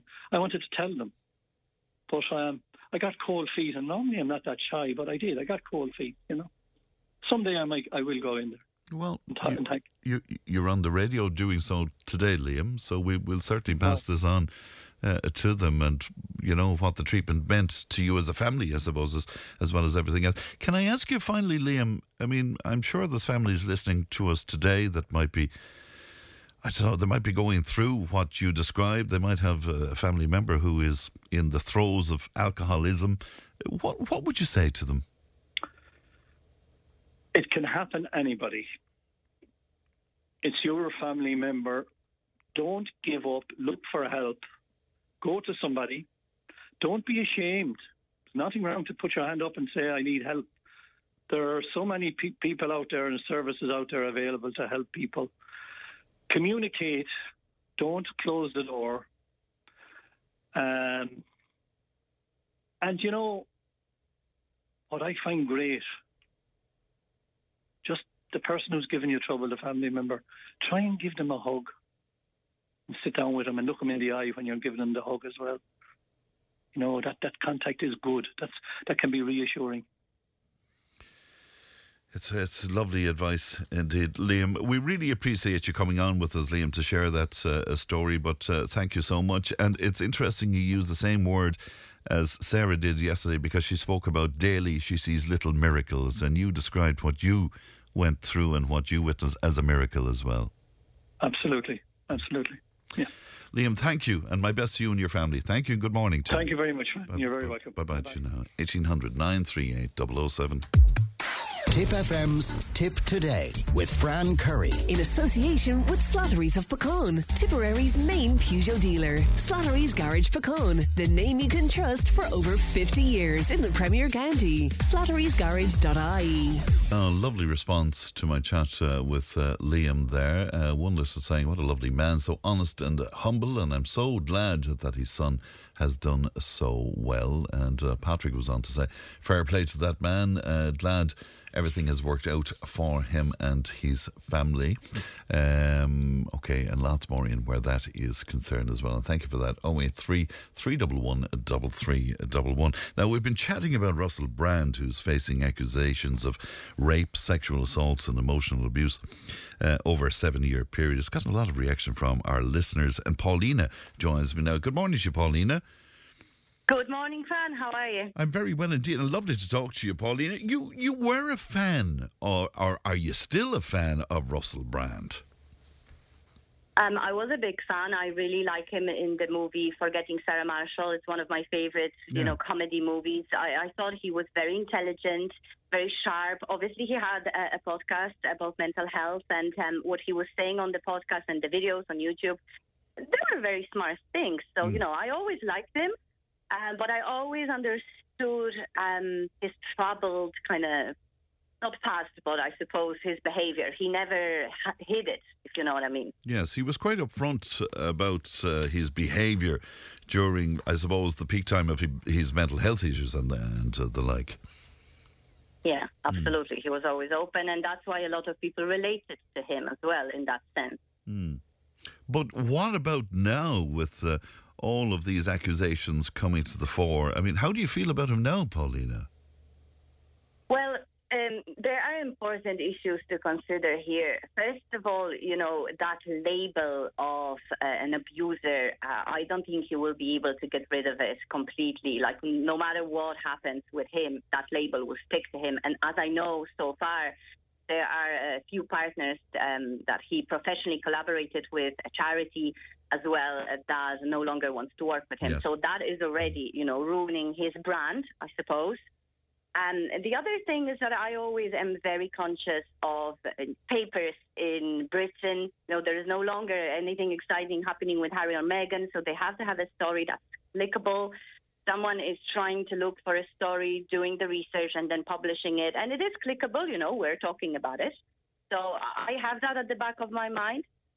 Um, however, I'm also aware that many times, especially women, they won't talk about sexual abuse as it's happening, because we often ask ourselves, why, did, why didn't they speak out uh, earlier, you know, yeah, and why yeah. didn't they say anything back then? But I know um, from working with various charities uh, that, you know, sometimes you don't want to talk about it then and then, and then you realize years later that what happened was wrong, that you could have said no. And can, can you tell me about Can mind. you tell me about your own experience? Um, do you mind, Paulina? You you sure. were you were smacked, were you not? Yeah. Um, a few years ago uh, at my job, you know, uh, during a Christmas party, which was the official, you know, work gathering, mm. someone thought it'd be very funny to smack me on the bum. Uh, and, um, and you know, and back then I thought it's, it's, it's funny, it's silly, it means nothing. But now, I, when I'm in my late uh, thirties, I realized that wasn't right. I, I could have done something. I should have done something. Uh, apologies was not enough. And so many of these situations can seem funny, can seem, you know, um, I suppose uh, not like something serious. And then years later, you realize, okay, this this was actually uh, serious. And uh, would you, I don't know, would you reprimand yourself for not reacting in a different way at the time? I mean, do you do you look back at that and say, well, I should have said this, I should have done that? You know, absolutely, because yeah. I think especially as women, and this is not to say that men are not uh, abused as well. We saw it very clearly with the Johnny Depp case, for mm. example. So yeah. men can go through that as well. However, I think especially as women, we are told not to cause trouble, not to be too outspoken. So you want to be a good girl and kind of, you know, not stir up a drama. Who needs it? Let's not say anything. I think women have that in their, at the back of mom, uh, their mind. And then when more women speak out, maybe then they feel a bit stronger as a group and they come up with that. But, um, yeah, I, I'm still happy I didn't stir up too much drama, if you know what I mean. Mm. But, yeah, maybe may, my, my case wasn't that severe. But, um, yeah, you do definitely think about it at night. The um, Russell Brand's politics, and, you know, he goes down the road of what many people might describe as conspiracy theories and uh, the like. He hits out at the, the typically Nancy Pelosi, Anthony Fauci, Bill Gates, the World Economic Forum, all of these. And the from some quarters we're hearing that the reason that all this is emerging now is some way to shut uh, Russell Brand up uh, where his political... Um, Uh, podcasts are concerned and the like. Do you see anything in that? You know what? I do. Um, as I said, like, uh, I don't believe in free media um, as such. I believe media is used as a tool to, to do various things. That's why especially British media, but not only. So it's my personal opinion. You know, I studied a little bit of journalism as well and ethics in journalism. I believe media is used as a tool. So if you want to shut a person, all you need to do is literally do a story like that. So there is definitely uh, something to it. But it's it's so hard to know, isn't it? It's uh, like, like we need proofs, we need... But definitely, definitely what I said in the first instance, his brand, no matter what happens, it is already damaged. So... people will always have that at the back of their mind. Will they, will they listen to him as much as before? I don't think so. So he's been judged now, because any of us who believe in democracy, I suppose, Paulina, you know, the rule of law, yeah. we believe in trial by jury and, and not by media. But, I mean, he's been tried by media even already, has he not? Yeah. Um, I actually saw a quote the other day on a on a cool program that there is a rule of law and there is judgment, but there's also a public opinion as a judgment, which has nothing to do with the rule of law. But you might win the case, but you might be ruined in the in the public eye. So we have to we have to take that into consideration as well. Yeah, the only thing I'd say to that is that, of course, he's not on mainstream media. I mean, all of his uh, broadcasting, if you can call it that now, is, is done on social media and is done on various other uh, media platforms. So it probably would be different if he was like Schofield was, that he was on mainstream. He probably would never get back on that again. But there, I mean, there is an argument to be made. He can return to what he's doing because there's, there's nothing to govern it, I suppose. Absolutely, and and you see that with Andrew Tate as well, you yes. know, and that's that's yeah. that's the beauty of social media, that we have that, I suppose, freedom. I remember my ethics teacher always telling me, with the freedom of speech comes the responsibility, and you have to be responsible for what you're saying. But definitely nothing stopping him from still continuing um, his podcast, his political views, and so on and so forth. And I'm sure there are people that would go into fire for him, you know. Yes. So all yeah. remains to be seen, definitely. He might be better off without the likes of Andrew Tate or Elon Musk or Tucker Carlson speaking out on his behalf, because, of course, God knows they have their own uh, issues to contend with, I suppose.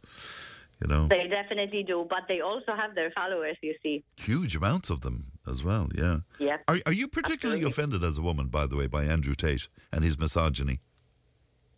Um, you know, we actually spoke about it on Tip F M before. Mm. Uh, I, I do. I am. Mm. Um, I don't like it at all. Um, but, yeah, I was very happy when he was uh, comprehended in Romania mm. for a while. Mm. But, again, um, I'm a strong woman. You know, I'm a leader. I'm a C E O. Um, I like to think of myself as a strong leader. Uh, however, I still have these sort of... Um, you know, thinking of, of, of a woman, what they told us in school, that you have to be good, that you have to be kind, that you have to be polite, and I'm trying to fight with that. But that's, sti- think, that's still in there mm, somewhere, you're saying to me, Paulina, is it? That's still... It, it is. Yeah, isn't that amazing? It is. It? Yeah. That if you're outspoken, you, you're being considered uh, loud or too aggressive, I suppose. But yeah, we still deal with it, twenty-first century, but with women in business world, and not only, we're still dealing with that. So whenever a story like that comes up, I'm like, ah, yeah, here we go again. Paulina, it was fascinating as always to talk to you. Thanks so much for, for making time for us today, because I know you're busy, Paulina. Thank you, and good morning to you. Thank you. That's uh, Paulina speaking to us this morning. How do you feel about that? eighteen hundred nine three eight oh oh seven. We'll be chatting about gardening towards the end of the programme as well, if you want to... Uh, Um, pass on your queries. We will note them for Alton Nesbitt. So, so that's oh eight three, three one one, three three one one. Tip F M's Tip Today with Fran Curry. In association with Slatteries of Pecan, Tipperary's main Peugeot dealer. Slatteries Garage Pecan, the name you can trust for over fifty years in the Premier County. Slatteries Garage dot I E. Some reaction to my chat with uh, Bernie Goldbach about that uh, F thirty-five stealth uh, fighter jet that went uh, missing. Catherine is wondering, was the plane carrying uh, toxic material? Uh, she says it all sounds a bit suspect. It certainly sounds very unusual indeed. But my understanding from Bernie, Catherine, is that it wasn't carrying uh, weapons as such, and that it was a kind of a training flight. Uh, Vinny was on to us as well, and he says, when a pilot rejects from a plane, how does he know if the plane will crash in a populated area or not? I was trying to sort of get to that with uh, Bernie, and to be honest with you, I don't think they know where the plane is going to uh, crash if they eject. So it's a, it's an interesting conversation, that. oh eight three, three one one, three three one one. It's time for our G P, uh, Doctor Pat Harold in Nenagh. Good morning to you, Pat. Good morning, Fran. How are you? I'm very well indeed, Pat. It seems to me that we're hearing more and more about the condition sepsis, Pat, but yeah. we don't fully understand. What exactly is it, Pat? Well, you might have known it by the old name of blood poisoning. So that would be the thing. And they used to call it after that septicemia. Yes. And it's basically where your body fights a bit too hard to... If you, you get the infection. Now, most of us know, um, you know, we fight off an infection. We've got um, things, but your body fights a bit too hard and vital organs organs shut down and get damaged. And it is pretty... Now, do you know what, Fran? It's not that um, common. And um, the... The, N, um, the N H S are kind of, um, and the G M S are kind of getting a bit of a campaign together about it, so mm. I want to tell you about it, but it can be hard to spot. But people, they feel okay, but um, they get sort of overwhelmed by the infection, um, and they're kind of pale, blotchy skin, and they're, you know, maybe you've probably never seen it, but it can be a different colour to normal. They can they can look a bit off. They can have a rash that won't go away when you press a glass on it. You know, that's a sign of yes. sort of blood under the skin, that kind of mottled thing. And they can be breathing very fast. Now, it, it's, you might think that's easy enough in an adult, but it's not that easy in somebody who can't actually tell you about it, you know, and that's generally children under five. And they can go very weak and quiet. And there's a kind of a high-pitched cry. I've heard it a couple of times, and I don't want to hear it again. A kind of a wail. Um, they can be confused and not acting normally. Um, you know, adults find it difficult to talk. And if they don't do a wee for twelve hours in babies and young children, that's a bad sign. The dry nappy, you know. Yes. Um, it can get in from different infections. You can get it from a cut in your hand. And I get, get farmers and people in, you know, say, I'm always cutting my hands, you know. But it might be just that one that gets in and it swells up mm. and gets sore, and you can see a thing called tracking. If you cut your hand, going up to your um, to your armpits, and you know, and it can, you can feel you can you might have a temperature, you might you could be boiling, or your temperature could actually drop. But when you have a temperature fan, you feel cold, um, and that you're shivering, you know, and don't feel like eating, can vomit. You know, um, it all sounds a bit obvious, but it, it, if it's creeping up in somebody, it, it's a hospital treatment, it's an emergency, it's an ambulance. And is it antibiotics that uh, you use? To antibiotics, yeah. Absolutely. But you'd want I V antibiotics, powerful right. antibiotics. You know, it wouldn't be something you'd get a bit over-the-counter kind of stuff. Yeah, it seems to me, I, I was speaking to Senator Garda Hearn, and he was telling me he recently had sepsis in, in hospital, but he got it through a bite that I think he may have gotten uh, out out foreign in some way. Um, that would be usual, I guess, as well. Would it? Would that be a way to, to pick up sepsis? Well, that's, that's cellulitis, you see, Frank, where you can get um, a t- the tissues, the cells in your body, they call it cellulitis. You know, you can get it through, um, you could get it from something fairly minor, yes. but the whole infection kind of overwhelms you. And as time goes by, you know, we're there's more and more antibiotic resistance out there. So, um, it, it, it, you know, it, it, you really need to know what you're doing. It's um, it's rare, but, you know, especially in babies, anybody mm. looking after children under five or anybody looking after people with special needs are, again, we're, we're well used to the concept now. People are immunosuppressed. If they're on tablets um, or medications that suppress their immune system, or they've got a condition like cancer, or they're on something like rheumatoid arthritis medication, steroids, that kind of thing, that is a mean for the for the um, for the sepsis, for the in- infection to get at you. Is it an infection that people are prone to getting in hospital when they go in with something else? Is it, is it like the superbug uh, that's? Well, maybe, yeah. yeah. Um, that, that's a good question. Would you pick it up particularly in hospital? Mm. Generally, it's something people are rushed into hospital with. Yes. You know, I think yeah. many like this, but I'm sure it's very possible. For, you know, um, that's, but um, a lot of people don't want to go to hospital in case they pick something up in there, which is fair enough. And um, you know, I mean, everybody tries to keep that.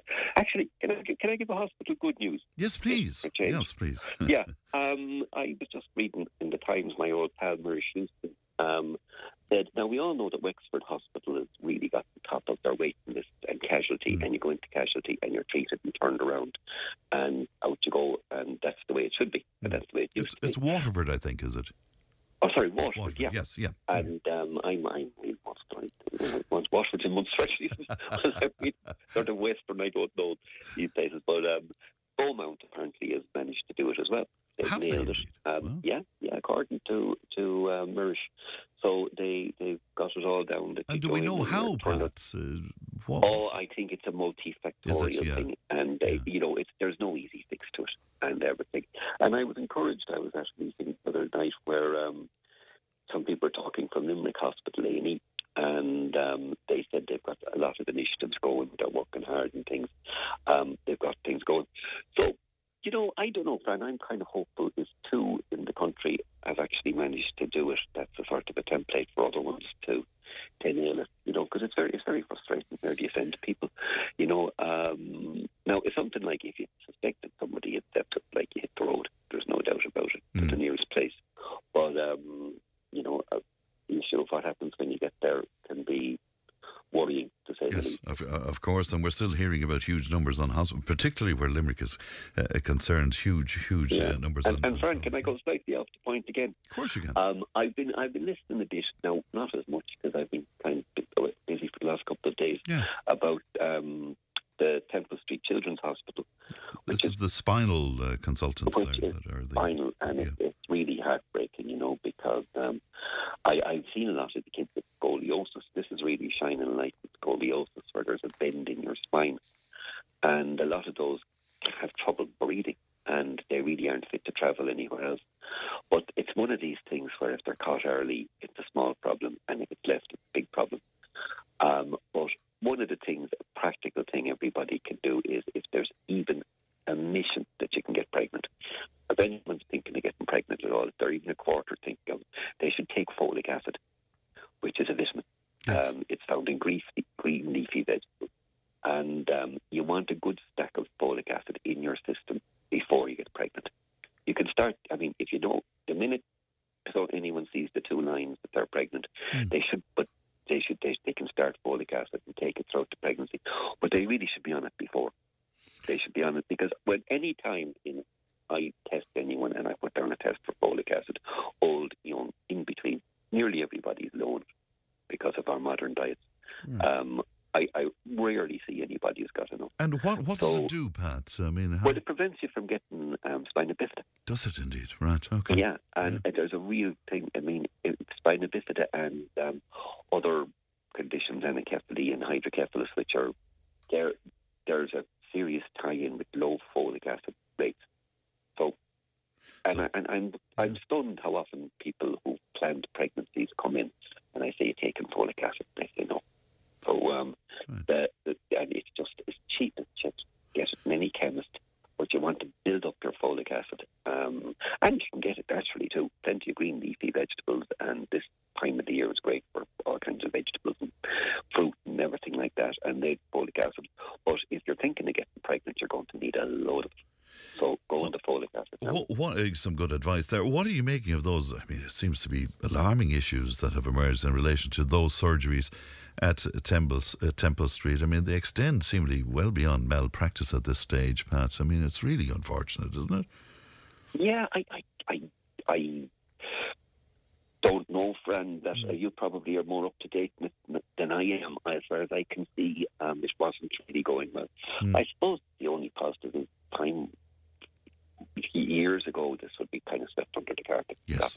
Yeah. Now there's a full scrutiny, and you know, and hopefully some good things will come out of it, and they'll do something about. Um, because you know, sometimes you see kids coming in, and they've got this little twist over to one side. Yes. You know, like um, I suppose that the old term would be hunchback. Mm. You know, and um, there's there, there's there's one that gets old people. They used to call it the dowager's hump, osteoporosis. They kind of bend forward. You know that yes, kind of look. Sure, yeah. Um, but uh, this is a different thing. You see it in growing children, and um, the way we do it is you look at the back and you get them to bend forward, and you can you see a twist in it, and that's when you kind of have to intervene. They put in these things called titanium rods. And it's a fairly big um, mm. operation. Mm. It's mainly mobs, a bit like Wolverine in the Margaret Book Comics. You know, it's kind of like titanium. Yeah, sure. That's what yeah, he's got. Yeah. And it straightens up the spine. But, and the vast majority of them go on in a perfectly normal life, which is great. But if it's left too late, and you know, you've got them on the waiting list for three, four years. I know. And um, that's too late. And it, it, it's a terrible thing in a rich country. You know, um, I. It, no, there is generally. It's not something people don't know about, but it's absolutely heartbreaking when some kid is on lifelong medication or something, and um, because they didn't get an operation in time. Yeah, it's so it, it really is shameful. I was, hopefully it will really be a kick up the transplant for every, for the whole service. Well, hopefully so indeed. I was asked to ask you, Pat, about the flu vaccine, because we're getting into that sort of territory at the moment, are we not? We are, and uh, we put in our order today, and um, great thing, absolutely great thing, the flu vaccine. It's been going for, it's been going since I was a tot, you know, yeah. so, um, and um, I always remember anyone who worked in the aluminium factory in Nenagh, for some reason, they used to get us as a freebie, and they were absolutely delighted. And there's not too many now who remember the aluminium factory in Nenagh, but anybody who worked there, in mind to get the flu vaccine. But the same sort of people we were talking about, you know, um, anybody, you know what, I, I get it the minute I get it, because it comes in the door, the first person, I give it to Libby, myself and the staff, because we're healthcare workers and we people coughing all over us all, all winter long. So we're going to get it. And um, unfortunately, and I tidy this up a little bit when they get in, Fran, the one for the kids was great, it was nasal. I don't think there's as much nasal one around. You might have to give them the wee jab. Oh, but right. I can okay. guarantee you it's completely painless. If I gave it to you, you wouldn't feel a thing. Very, very I'd, good I'd, indeed. I'd, I'd testify to that in front of anybody. It's a teensy little needle. And sometimes, um, Pat, we, we, we look to what's been happening in Australia to sort of inform us about what's going to happen with flu uh, this season. Um, any information on that? Is there any new strain out there, or how is it looking for flu this time round? Oh, you've got me there, Fran. Yeah, I don't yeah, know. You don't I'd know. have to do yeah. my homework on that. Yeah, yeah I yeah. thought you'd know that. No, See, no, there you, you are now. yeah. When I find out, Pat, I'll, I'll, I'll let you know. But you, yeah. you spend an awful lot of time watching more serious television than I do. You know? Far too much time, Pat. Far too much yeah. time. Always good to, yeah. s- to chat, Pat. And thank you so much for your time. Take care, Fran. Thank you. Yourself, That's our G P, the very popular uh, Pat Harold, speaking to us today from Nenagh. eighteen hundred nine three eight double oh seven. News and information's coming up. Tip Today with Fran Curry. With Slatteries Garage, puck on. You can't beat experience. With over fifty years maintaining Peugeot cars and vans, we like to call ourselves the experts. Call Slatteries Garage for a free vehicle health check today. oh six seven, two four one one one or Slatteries Garage dot I E. Welcome back to the final hour of uh, Tip Today. Just to remind you again, do excuse me, we'll be speaking about gardening towards the end of the programme. If you have a gardening query, again, if you log it with us uh, as soon as possible, we can have it all prepared for our Alton. So that's oh eight three, three one one, three three one one. Let's go back to some of your uh, reaction to our various topics uh, this morning. Mike was on to say, I wonder if we follow Michael D's diet, will we get enough folic acid? Give me a break, uh, says Mike. And that's making reference to, I suppose, what has become rather controversial indeed, the uh, President's remarks at the National Ploughing uh, yesterday. Um, okay, somebody saying, Fran, can I ask, is it possible to get sepsis from unknown reasons? I can't trace where the infection is. Well, I'm no doc, and as you know, um, um, Doctor Pat is, isn't with us uh, anymore, but I presume it is uh, possible to get it from some unknown Uh, reason, but we'll we'll double check with uh, Pat Harold when we can for you where that's concerned. It's time now for the Gardaí to keep us up to speed on what's been happening in crime around the county, and I'm glad to be joined by Sergeant in charge of Kerry Garda Station, Carol O'Leary. Good morning to you, Carol. Good morning, Fran. Uh, good to talk to you this morning. Can we begin in the Nenagh area, because a car is being broken into uh, again, uh, Carol? There was there was an incident there back on the eighth of September where Gardaí from the crime unit up there were received a report of cars being broken into in an estate. They later saw two men near enough to it in another estate. They were arrested. One of them was charged with theft from the cars and brought to court the next morning, where he's been remanded in custody. So, again, a great detection by colleagues up in Nenagh. Theft from shops. I know that uh, Pat referred to this in the news bulletin as well. Can you tell us what's behind that, Carol? Yeah. This one, again, from Nenagh. Recently there, there were five thefts from various shops reported to Gardaí up there, and one woman was arrested, charged in relation to some of the arrests, and there was another party related to the other one. Again, we're very thankful to shop owners and business owners for C C T V, which definitely is a massive aid to us in solving these crimes. So again, great detections from the crew up in Nenagh. And your road traffic colleagues were out and about as well. What happened on the twelfth of September? On the twelfth, again, there's been a lot of talk about slowdown day, but yeah. unfortunately on that occasion a man was arrested after being caught speeding. He was doing over one hundred twenty kilometres an hour in a sixty kilometre zone outside wow. a school. Wow. Very serious, and yeah, it's something that unfortunately it still happens, and we're still actively, but in that case, obviously with that kind of a, a speed, it's far more than speeding. It's actually, he was charged there with dangerous driving, which... I don't yeah. think anybody argued. And you, you, your chief superintendent uh, this morning coming out and, you know, urging people to slow down, Carol, and I'm certain you would go along with that. I mean, we have to slow down, haven't we? Absolutely. As a colleague used to say before, the speed limit is not a target that yeah. we should aim to keep and maintain. People have to drive to the conditions. And yesterday and today, you know, even as the winter comes in, you have to be conscious of where you are and what you're driving and all things around you, especially the weather. For sure. And Yeah, uh, bikes are still being stolen. They were. The, it's an ongoing issue, unfortunately, in Nenagh at the moment. And on the seventeenth of September, there a bike was stolen from McDonough Park in Nenagh. Unfortunately, it wasn't locked. It hasn't been recovered. We'd urge anyone that may have seen anybody messing with the bike. Again, it takes a bit of time to, to get onto it and feel it if you're not familiar with it. So if you see anything or if you're aware of anything, and again, if you have a bike, please remember to lock it at all times, even if you're just running into a shop for a few minutes. It, that's all it needs to, to course, take the time yeah. to lock it. Uh, every time we speak, Carol, we talk about scams and deception and the like, and this week is no different, I suppose. There is. Even this morning I got another message from a gentleman who had, similar to this one from Nenagh, they'd received a text message appearing to be on post.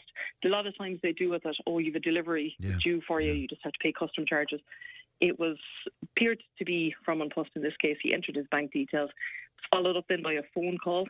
Unfortunately, the gentleman thought it was from his bank, but it was in fact a fraudster who took several thousand euro from his account. Wow. Again, it is being investigated, and hopefully we'll be hopeful of a detection in that. Right, but, but we, like, can't, we yeah, can't be careful enough, yeah.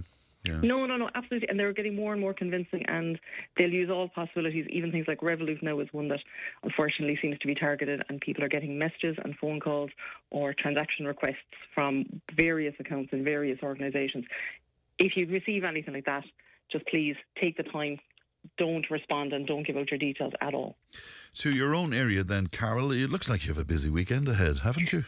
We do. We have a busy Sunday morning. The Care, Train and Meet crew, in association with the, the well-known Two Johnnies, mm. are hosting the South Tipperary Women's Mini Marathon at eleven o'clock, starting from just outside the Garda station here. Proceeds will go to women's domestic violence support groups and the Little Blue Heroes, a charity that's very close mm. to the hearts of all Guards. So we just ask people to be mindful and careful, because there will be a lot of walkers and runners around the town. There's a an eight kilometre route, so just take your time. If you are in or around Care, just be careful of those. And there's also a Care Castle Honda run mm. at the same day, so slightly different speed going, but they'll be going around. Yeah, busy busy times indeed. Halloween, I see from the shops it's almost uh, upon us, but the, the usual warnings, I guess, Carol. It is. I was in town here myself there on Monday night, and already the fireworks are going off. Are they? It's wow. Yeah. Uh, and it's it's terrifying. Certainly, I made me jump mm. when I heard one going off. And it's something that people will get. They are lovely, they are beautiful, but most importantly, they are illegal. And the danger, apart from the criminal point of it, is the danger to people, and especially to young children who are using them, who might use them. There are accidents, serious and minor, of all ages every year. We'd also ask people to be mindful of the fact that for people to hear them, and for pets and animals, especially horses, there's a lot of horses in the greater Tipperary area, just to be aware of them. They are illegal. They're not safe to be using, and unfortunately we've started already now with a month to go till Halloween. We're hearing, hearing them. You have some more warnings for us uh, where students are concerned, because, of course, it's college time, and particularly, I suppose, Carol, where accommodation is concerned. Oh, huge demand for accommodation, and that's been well documented in the media and the press and radio and T V and everything. But in this, round three of the C A O offers are out this week, yeah. and we'd again advise people to be careful if they are looking for accommodation, either in the county at one of the campuses or out in any of the other major cities. Always remember, if you can, meet the prospective landlord at the accommodation, ask for identification, and if people are genuine, they won't mind mm. handing mm. over. They'd like the checks to be done. Pay the deposit to the landlord and not the person who's living there who says they're leaving. Mm-hmm. If you can at all, use cheques or bank drafts to keep copies so that, again, they can be tracked more easily than cold hard cash, which has just gone up in date. And lastly, to make sure that the keys fit, open the door lock and sign the rental contract before you pay a deposit. There are a lot of different ways and a lot of different scams, and you hear of houses and apartments being left out to several, several parties all at the same time.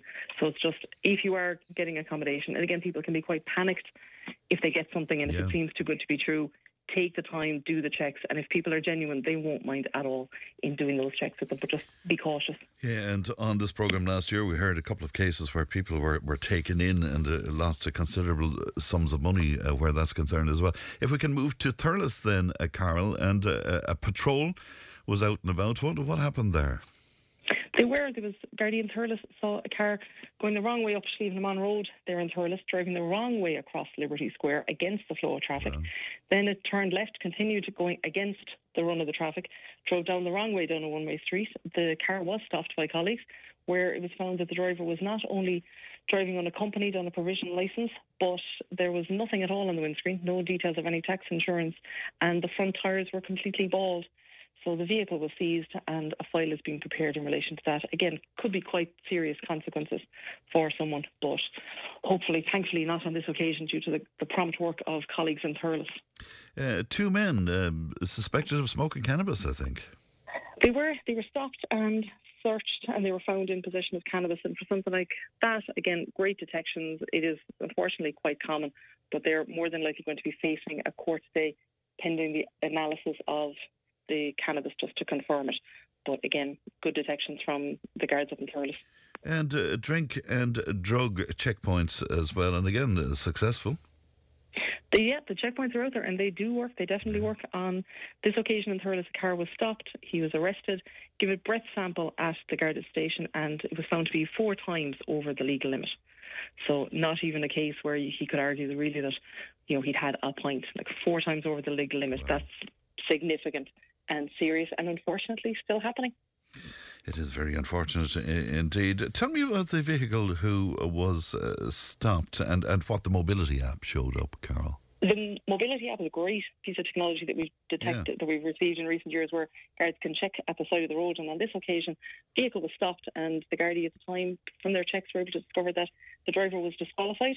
He admitted to Gardaí at the time, I suppose he had to put his hands up to say that he had no insurance, again, was arrested and charged to uh, court for it. The vehicle was also seized and serious consequences there for him facing in court for driving without insurance, which unfortunately does happen at times. Indeed. Um, t- tell me, about, sometimes I'm aghast at what you must come across all the time, but what, tell me about the guy in the coffee shops and the...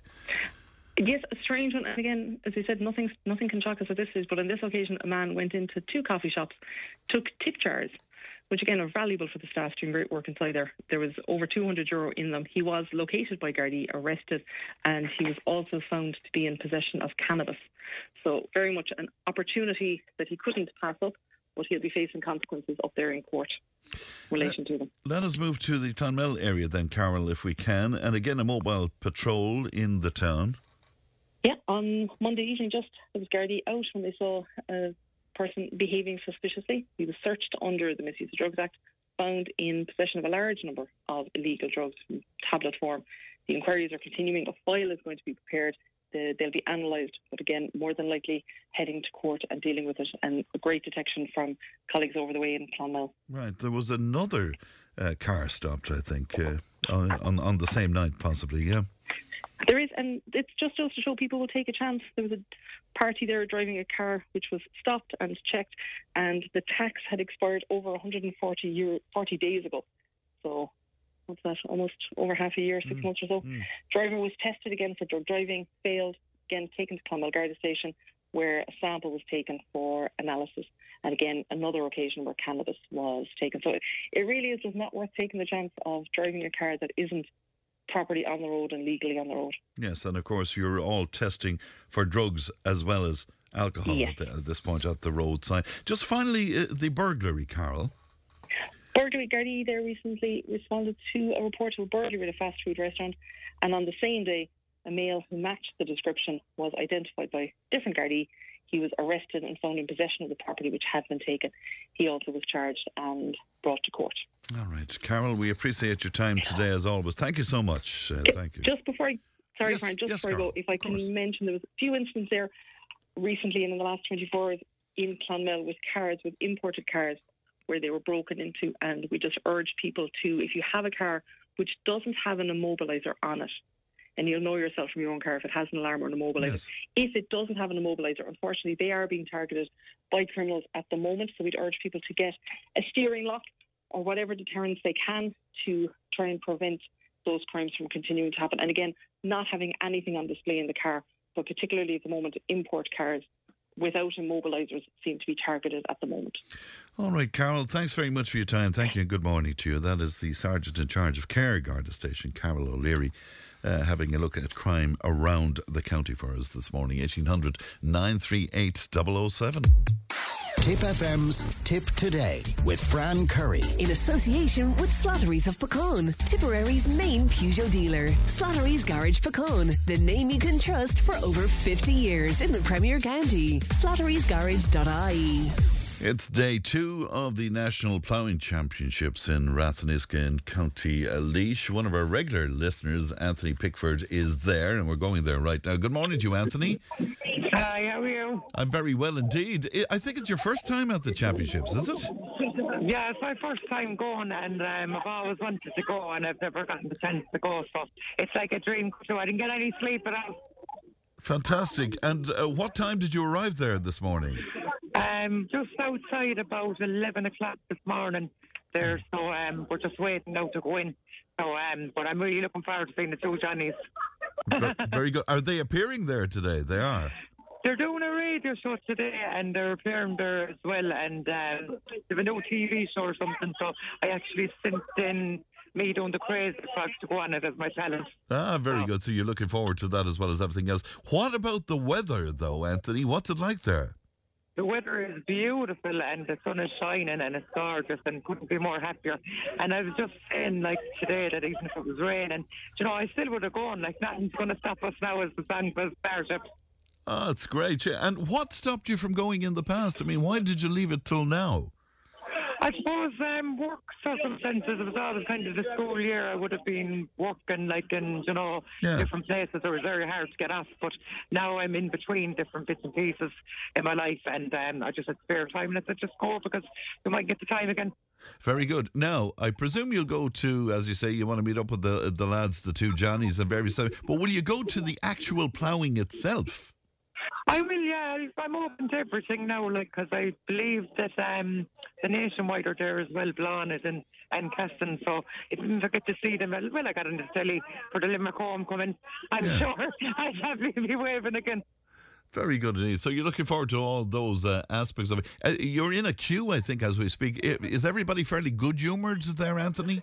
Yeah, there's a lot of crack there, and I noticed as well that there's a lot of um, students from schools, and I actually think it's a great idea, starting from a young age in secondary schools, even children like that may not be interested in going, but it's giving them the opportunity to see the ploughing and to see the different stands, and I suppose they'll be selling their children when they get older. Of course, yeah. Tell me, did you have mm. to buy a new pair of wellies? Oh, my dad looked after me. He Did gave he? me a big jacket and wellies and all, and I couldn't be more grateful. And my friend Michael is there as well with me. We're having a great time, and he was very good. He He's my chauffeur. Very so good. We parked, we parked at Port Leash, um, Duns, so we get the shuttle bus out then and then into where we are. Oh, excellent. And was was that very efficient, the shuttle bus from Port Leash? It, it was very good now. The queues now, I had to say, were very, um, you know, there was a lot, but it was moving smoothly. And, yeah. you know, look, when the crack is in the queues, you don't mind, and something I'll treasure, you know, and I'll always remember. And I think everyone back home are saying, you're always on the radio. I don't know, I just love radio as well. That's another aspect. Well, look, we're, we're, we're always delighted to have you on the radio. Say hello to uh, uh, the two Johnnies for us, won't you? I will, of course, and um, they were brilliant the other night, and you know, like, if anyone's listening today and care where they're from, tell them that Anthony Pickford for Big Ben tells them that he's coming to get them. All right. Look after yourself, Anthony. Bye-bye, you know. Bye-bye. That's uh, Anthony Pickford there, and Anthony is queuing as we speak to get into the uh, National Ploughing Championships for the very, very first time, and he has his dad's wellies and stuff, so he's is uh, well organised. eighteen hundred nine three eight double oh seven. Martin was on and he says, hi Fran, uh, President Higgins is correct in advising people to change their diet. In fact, in David Attenborough's last book, he says that we have to change what we eat and bring back the wild. Our obsession with beef and dairy is not healthy and has only increased the Western world, in the Western world, I suppose that should read, uh, because of wealth. He also said that we need to eat more veg.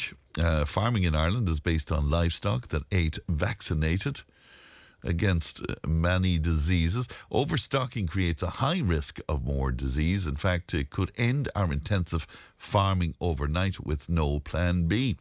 Martin goes on to say, with no veg uh, that are essential for a healthy diet and are not expensive, uh, eating less meat is healthier. And we can easily live without dairy. In fact, most of the world does, including myself.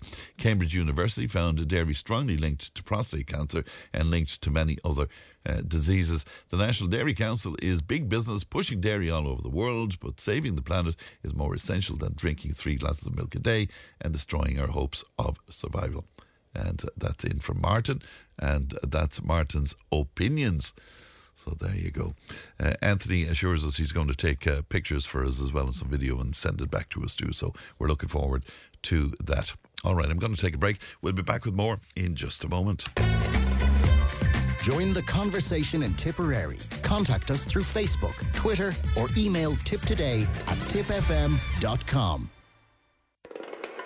Tip Today with Fran Curry. With Slatteries Garage, puck on. You can't beat experience. With over fifty years maintaining Peugeot cars and vans, we like to call ourselves the experts. Call Slatteries Garage for a free vehicle health check today. oh six seven, two four one one one or slatteries garage dot i e. And you're very welcome back to uh, Tip Today. Pat is with me. Good morning to you, Pat. Good morning, Fran, and to your listeners. And good to talk to you. You were listening to, well, you came across those comments by Michael D. Higgins uh, where climate change was concerned and his speech at the ploughing. What, what did you make of it, Pat?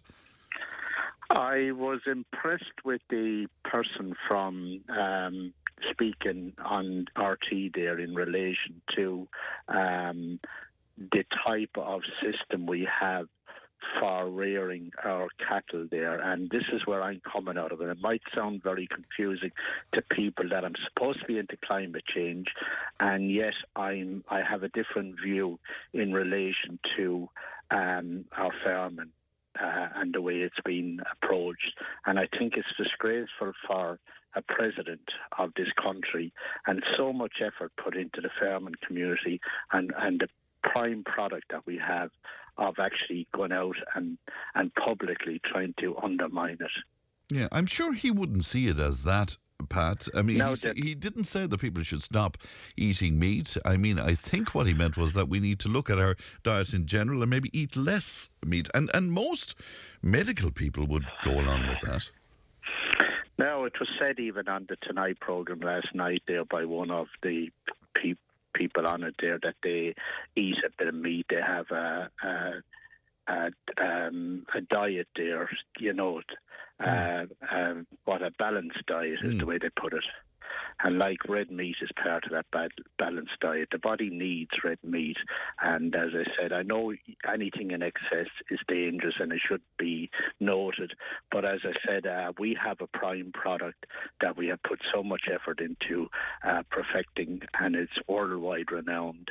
And I think it's disgraceful that anybody could come out and try and condone it. But as I said to you before, there is an underlying um, uh thing in all this, and the peat industry is an example of that.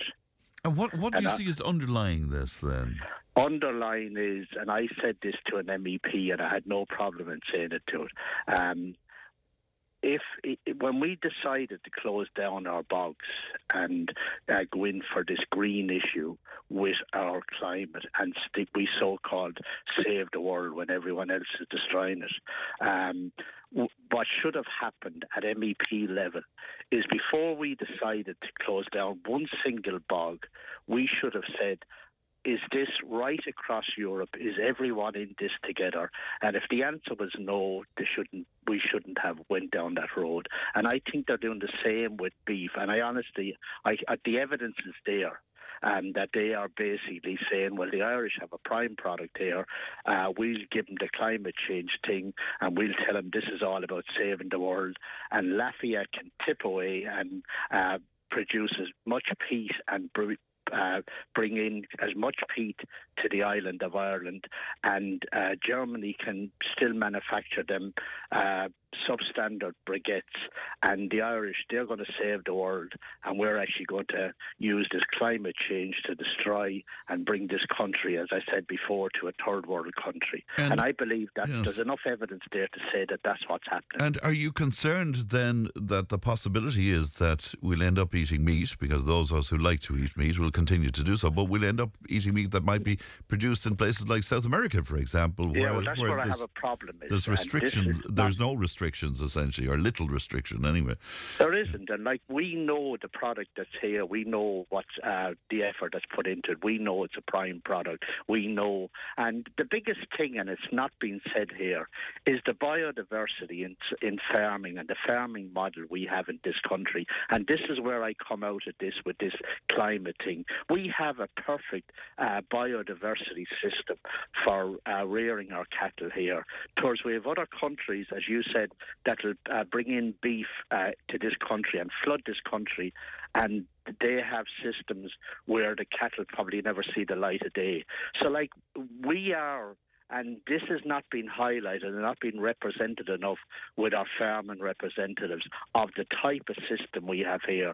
So, like, I um, have looked at this and... Um, I am all for uh, climate, and we, we do need mm. to address it, but not at the... Uh, yeah, and, and it's important to point block. that out, Pat. You're not a climate change denier here. You're, you're, you're, Why not? I, I understand yeah, that the, yeah. the world and something has to be done. So you're, you're talking about the, the practicalities cost. of I'm talking about Ireland yeah. being the slaughter block, and show the rest of the world can carry on and destroy the, the planet and do what the hell they like, but the guys in Ireland are going to do their best, and they're going to bring their economy uh, to a standstill, and they're going to destroy an, an industry that they have built up over the years, a, a product that any country would be proud of, at the cost of all this, and we could, the rest of the world can do what they like. This is where I have a problem. And can I, can I just get your opinion though on red meat, for example, where our health is concerned? I mean, you know, how, how I'm not an expert on that area. All I, all I can say is I do enjoy red meat, yeah, and well, uh, too, I, yeah. the reason I do enjoy it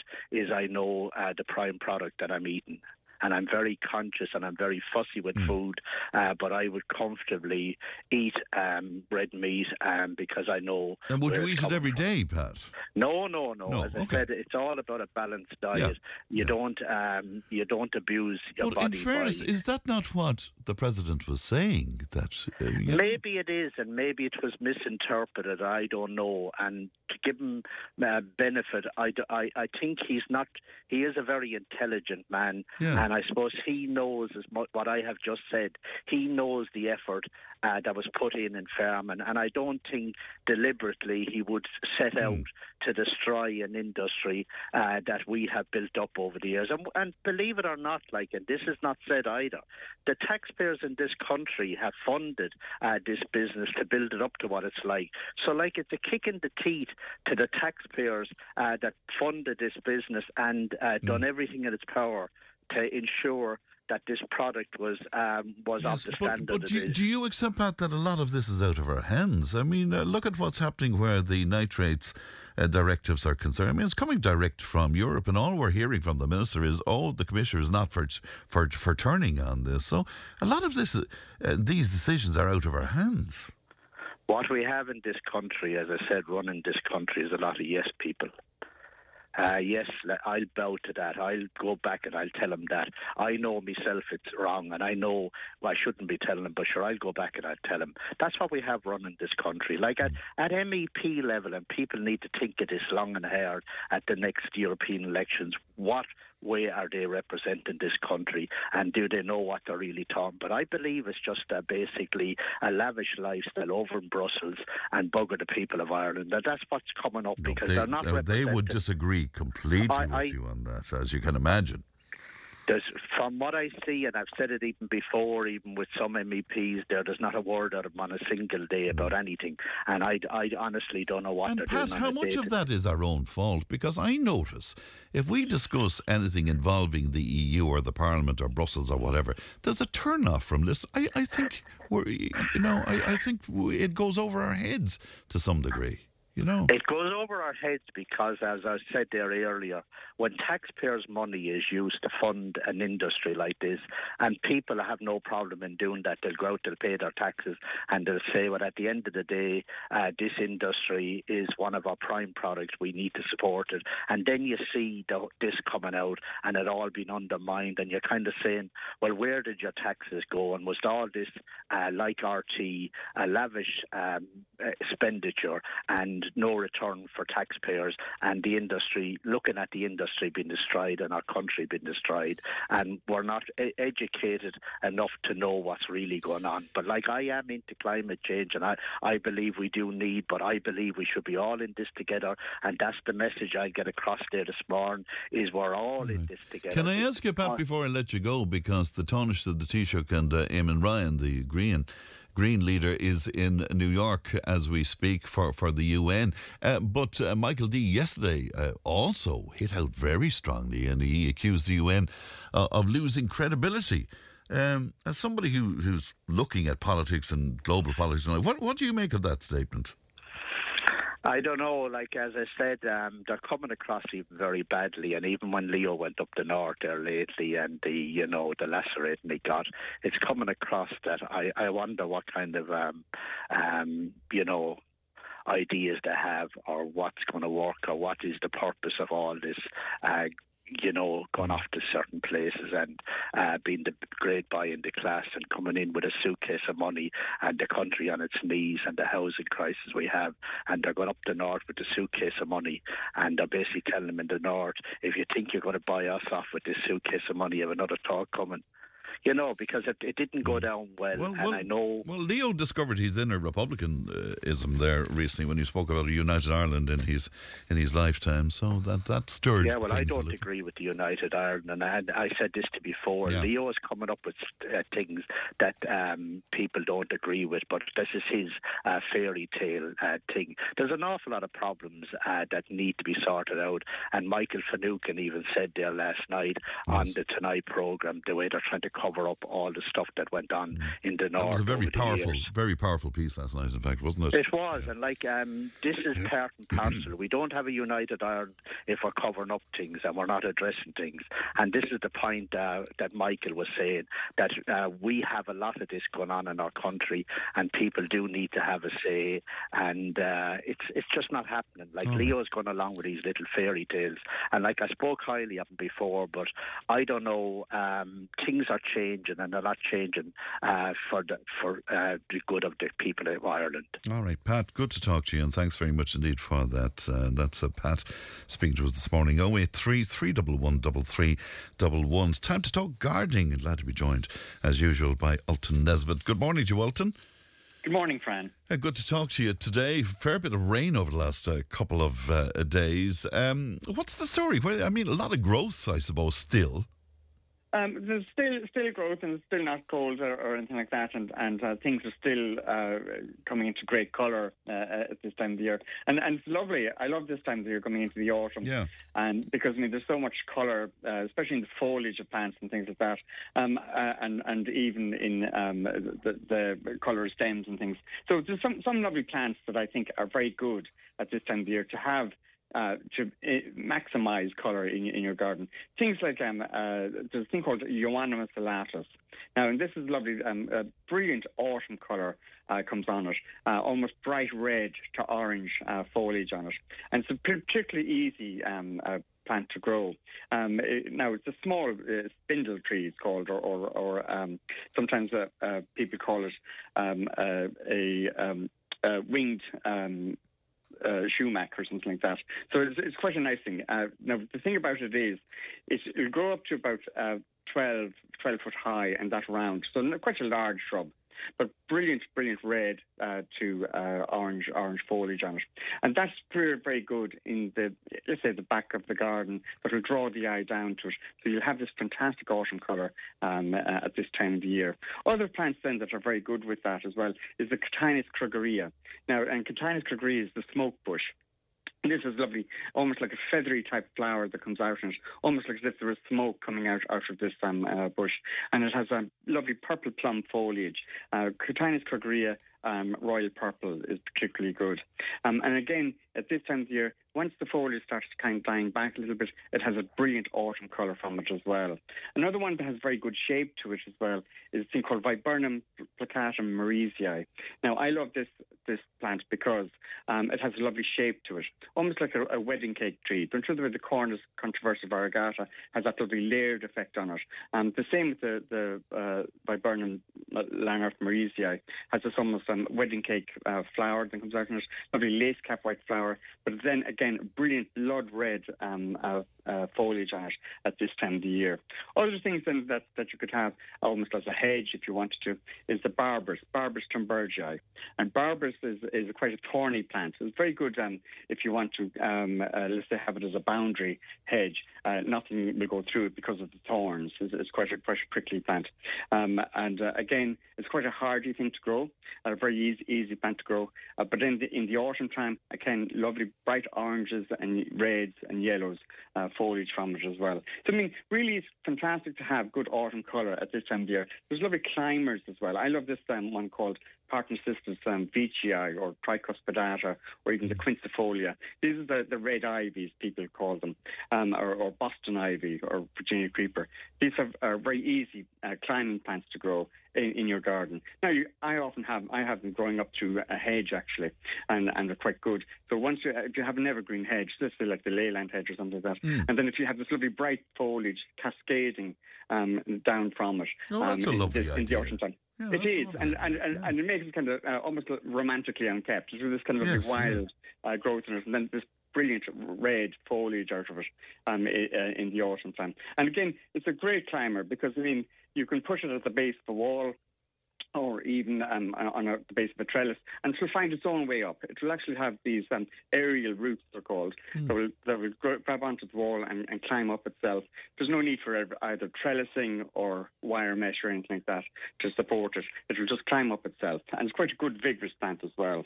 Um, other plants then, I think, that are great at this time of year are the buried plants, things that have lovely berries on them. Things like the Cotoneaster hybridis pendulus. This is a lovely weeping evergreen uh, Cotoneaster. Uh, it's a lovely one that um, uh, gets to about nearly twelve foot high, but lovely mound of red berries at this time of the year. Another lovely one as well, a good climber, or but you could have it as a hedge either if you wanted as well, is the Pyracanthus. And lots of people grow Pyracantha now, which is great to see because the birds love it, but it'll have, you'll have lovely red, yellow and orange berries from that as well. And it's lovely evergreen. So even in the in the winter time, you'll have lovely uh, evergreen foliage on it. And then in the uh, spring, summer, you'll have massive white flowers from it. And then in the autumn time, you'll have the red berries. So there's always great colour um, from the pyracanthas uh, right through the whole year, really. That they're particularly good. But there's very good um, yes. thing called Hippophane, Ralph, which the Hippophane is lovely, um, uh, Hippophane raminoides, which is lovely um, sea buckthorn, and that has lovely silver foliage from it. So, I mean, even if you had a few different um, shrubs in the garden with different foliage and different textures, or, or even even ones that have good thorns on them, or, or others that have berries or nice flowers, it's nice to have a mixture of those at this time of the year to give good colour. Yes. Um, they really are fantastic. I, lo- I love but the idea of breaking up. Uh, sometimes those hedges, you know, whether it's Leander or wh- wh- whatever, they look a bit boring if they're just yeah. sort of the same colour. But I love that idea you had about, you know, using the, the, the creeper to, to break up the colour and to add colour. It, it, it is. And um, really there's lots of things that you can put in through, through a hedge that will give it great colour. At the moment, um, I, I have a lo- there's a lovely um, thing called um, uh, Humulus lupinus, it's called. It's uh, the um, uh, uh, hop tree, or yeah. the hop plant. Yes. And the hops are quite good. There's a lovely uh, golden hop, which has the lovely golden leaf on it. Um, and the hops are always used for making beer, of course. They're, they're, they're, they're, they have those um, flowers that, that fade, mm. and you can use, use them for hop making or, or for making beer. Or there's the other, then, is the uh, Uh, mile a minute um, polygonum uh, is a polygonatum. It, it grows quite vigorously, mm. and that has lovely white flowers at this time of the year. So I mean, things that will, will break up, as you say, like a boring hedge, something like that. If you had leyland or something like that, it's nice to have other things cascading out from it that will give you good autumn colour from um, through the hedge. Other trees, then, I, I, this time of the year you have the fantastic colours from the autumn uh, of the trees. A thing called liquid amber, which is particularly good. That's a lovely br- bright red foliage from it as well. Quite an easy tree to grow. It doesn't grow too large either. Good for a smaller garden. Mm. Um, we'll go to, to about uh, fifteen foot high, but quite narrow. It's great as, um, let's say, for an entrance of a gateway or something else. You have that almost making an entrance um, with the liquid ambers. They're quite good. Other, other things were the cysteris or, or, or cysterophyllium, which is the um, Judas tree, yeah, which has a lovely, brilliant autumn colour from it as well. Or what a lot, a lot of people have is the Rustifinia. And the Rustifinia is a lovely shape, lovely, almost like a mushroom shape um, from them, from the foliage, and uh, quite a long panicle uh, of leaves from this. But again, brilliant autumn colour from them. Very There's good. Loads of plants really to, to use for that. Um, lots of questions in as usual. Alton, uh, one of our uh, listeners saying, I tried growing holly trees from berries, but it never worked. I'm wondering what I can do to fix this. Yeah, the majority of holly trees are either male or mm. female. Now, there is, there is particular varieties. There's uh, one called J C Van Tal, which has um, both male and female on it. But really, w- with hollies, um, if you have, um, it's, it's always good to, to have a couple of them, really, so you get good cross-pollination, um, and therefore you get plenty of berries from them. Now, this year has been particularly good for a lot of fruit, really, and even you often see the, the white thorn and, and, and uh, the blackthorn with a lot of fruit on them now at the moment. And even the hollies are starting to produce plenty of, uh, of berries on them. But if you have a variety called um, uh, J C Van Tal, uh, that's quite a good one for, for if you have just a small garden and that you want plenty of berries on it, that's the particular variety, good variety to go for. Or even uh, Golden King or Silver Queen. If you get the two of those, the, those together, they'll um, cross-pollinate quite well, and the Golden King is the one that will have plenty of berries, red berries on them, um, and uh, it's quite an easy one to grow. They're quite slow growing, um, the hollies. They take a number of years to, to get to a good size, but uh, again, if you're patient enough, They, they will produce plenty of um, berries for you if you have Golden King or and Silver Queen together. Unless I'm wondering about cutting back roses at this point. You spoke to us about this last week, in fact. Uh... Yeah, with um, with uh, the there's soft growth and, and that that we've had, a lot of the roses are still coming into flower. Yeah. Um, um, there's kind of almost like a second flush of flowers from them, which is great. But uh, again, once the flowers have faded on the rose, really keep deadheading them as much as possible. And that will just prolong the flowering um, uh, going into the autumn uh, time. Now, with um, a lot of the um, hybrid tea roses, I would cut them back a little bit harder, nearly about halfway, just to encourage more growth from the base of them. Um, and um, uh, that will just pr- promote a better shape. Because a lot of the, the hybrid teas particularly, or even the floribundas for that matter, um, if the two do get a little bit top-heavy, they tend to rock in the wind, uh, especially during a storm mm. or anything like that, um, if they get a little bit top-heavy. So it's very important to prune back um, um, back a little bit ha- halfway, just encourage more rounder and stronger growth um, from the base of the rose. And then, therefore, you'll have plenty of flowers Uh, for next summer as well by doing that. Yeah. It's a good idea is to feed the roses at this time of the year as well.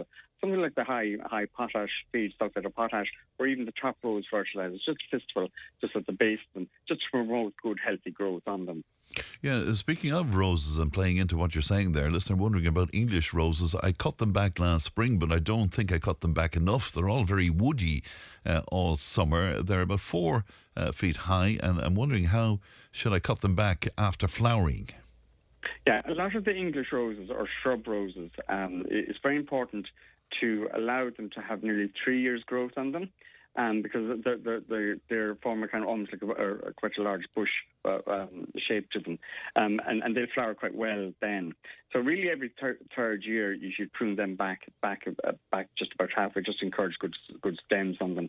Um, really, uh, see, the, the English, the shrub roses are a little, you treat them a little bit differently than the hybrids or the floribundas. So really what you tend to do is nearly every third year you cut them back just about halfway, just to encourage good growth on them, and again give them a high feed of the, the, the sulphate of potash or, or the trapose fertiliser just at the very base of the roses. That will just encourage good flowers from them. Now there's lovely Um, roses that will have lovely rose hips on them at this time of the year, mm. uh, the lovely large shrub roses, things like the Rosa rugosa roses. And you often see them growing by the coastline. They're quite good for um, uh, the sea breeze and, and, and even the salt air. Uh, they, they grow quite quite quickly for you.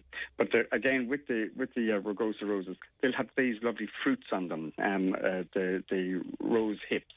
And they're quite good, they're f- quite large, you get them in orange or, or red in colour as well. And they're fantastic to feed for the birds as well for, for, for later on. And they're very hardy roses, and lovely scent off them. What I sort of like about the rugosa roses, the um, lovely perfume that comes from them right through the whole summer. Sounds lovely. Somebody's wondering about uh, sowing ornamental grass from seeds and uh, wondering is now the right time to do so? Uh, you can, and um, even if you have, um, a lot of the grasses are in flower Uh, now at the moment, um, and, and any of the steep uh, or, or even um, uh, the steeper grasses or uh, the caryxes, they're, they're coming into flower now. So you can actually harvest the seed from the plants themselves, and they grow quite easily. Now, any of the, there's a lovely one called um, steep uh, um, ponytail grass, and that's particularly nice at this time of the year. It's almost like this lovely feathery flower comes from it, and then you have that almost straw-like um, uh, shape to it. But there's a lovely one called uh, Stipa gigantica, which is the tall arching um, uh, plumes that come from that, and uh, now that goes up to about nearly seven to eight foot high, with lovely arching um, plumes, and very delicate, almost like uh, oat, mm. oat uh, seed heads uh, from it, and they're, they're particularly nice to grow. Now, it, they, you sow them now, they'll germinate, and then, then in the springtime, uh, pot them, pot them on, um, and it, or it's been almost like into the autumn time that they'll that start producing um, the plumes. Then lovely, lovely thing to start sowing now as well would be the the, the pampas grasses. I like the pampas grasses, the old, old-fashioned type of grass that, that a lot of people used to grow, mm. um, and and uh, the pampas grasses, you can get them lovely pink plumes, or even the white or the lovely arching arching plumes as well. And they're quite an easy, easy plant to grow. Even if you have grasses, you can lift and divide them, you know, from the clumps. Uh, kind of, I, I kind of lift and divide uh, any any clumps that you may have, and they, they transplant quite well that way as well. Always plant them a little bit proud up, up, up higher, so that they don't get any dampness or, or, or rot at the base of the, the plant, um, and then they'll transplant quite well. Always, or even, even add a little bit of sand at the base of the plants. That uh, encourages them to grow a lot better for you. Well, the listener says, why are my Bramley apples rotting on the tree, Alton? Now, what happens with Bramleys is that they'll get um, um, apple canker or, or core rot. Um, and really, um, really when the apples start to form, in, kind of in the middle of May onwards, is sprayed them with a thing called copper mixture. This keeps the outer skin of the apple lovely and clean, so you don't get any any um, uh, black spot or even apple canker or apple scab on, on the outer skin of it. Um, so you don't get any problems later on in, in, in, in at this time of the year. So it's very important in the middle of May, spray them with a thing called copper mixture, and this keeps the apples lovely and clean, so you don't get any, any scarring on them. So always in the middle of May, use a thing called copper mixture uh, spray uh, over the apples, and that, that keeps the skin um, quite good and healthy. Again, feed your, your apple trees and all your fruit trees with a, a sulphate of potash at this time of the year. So that promotes plenty of flowers in the springtime, and therefore loads of fruit then um, for, for um, the autumn. All right. Somebody wondering about the best time to plant hydrangeas into a, a bigger pot. Well, hydrangeas, you can transplant uh, really anything at any time of the year as long as you water it well after transplanting.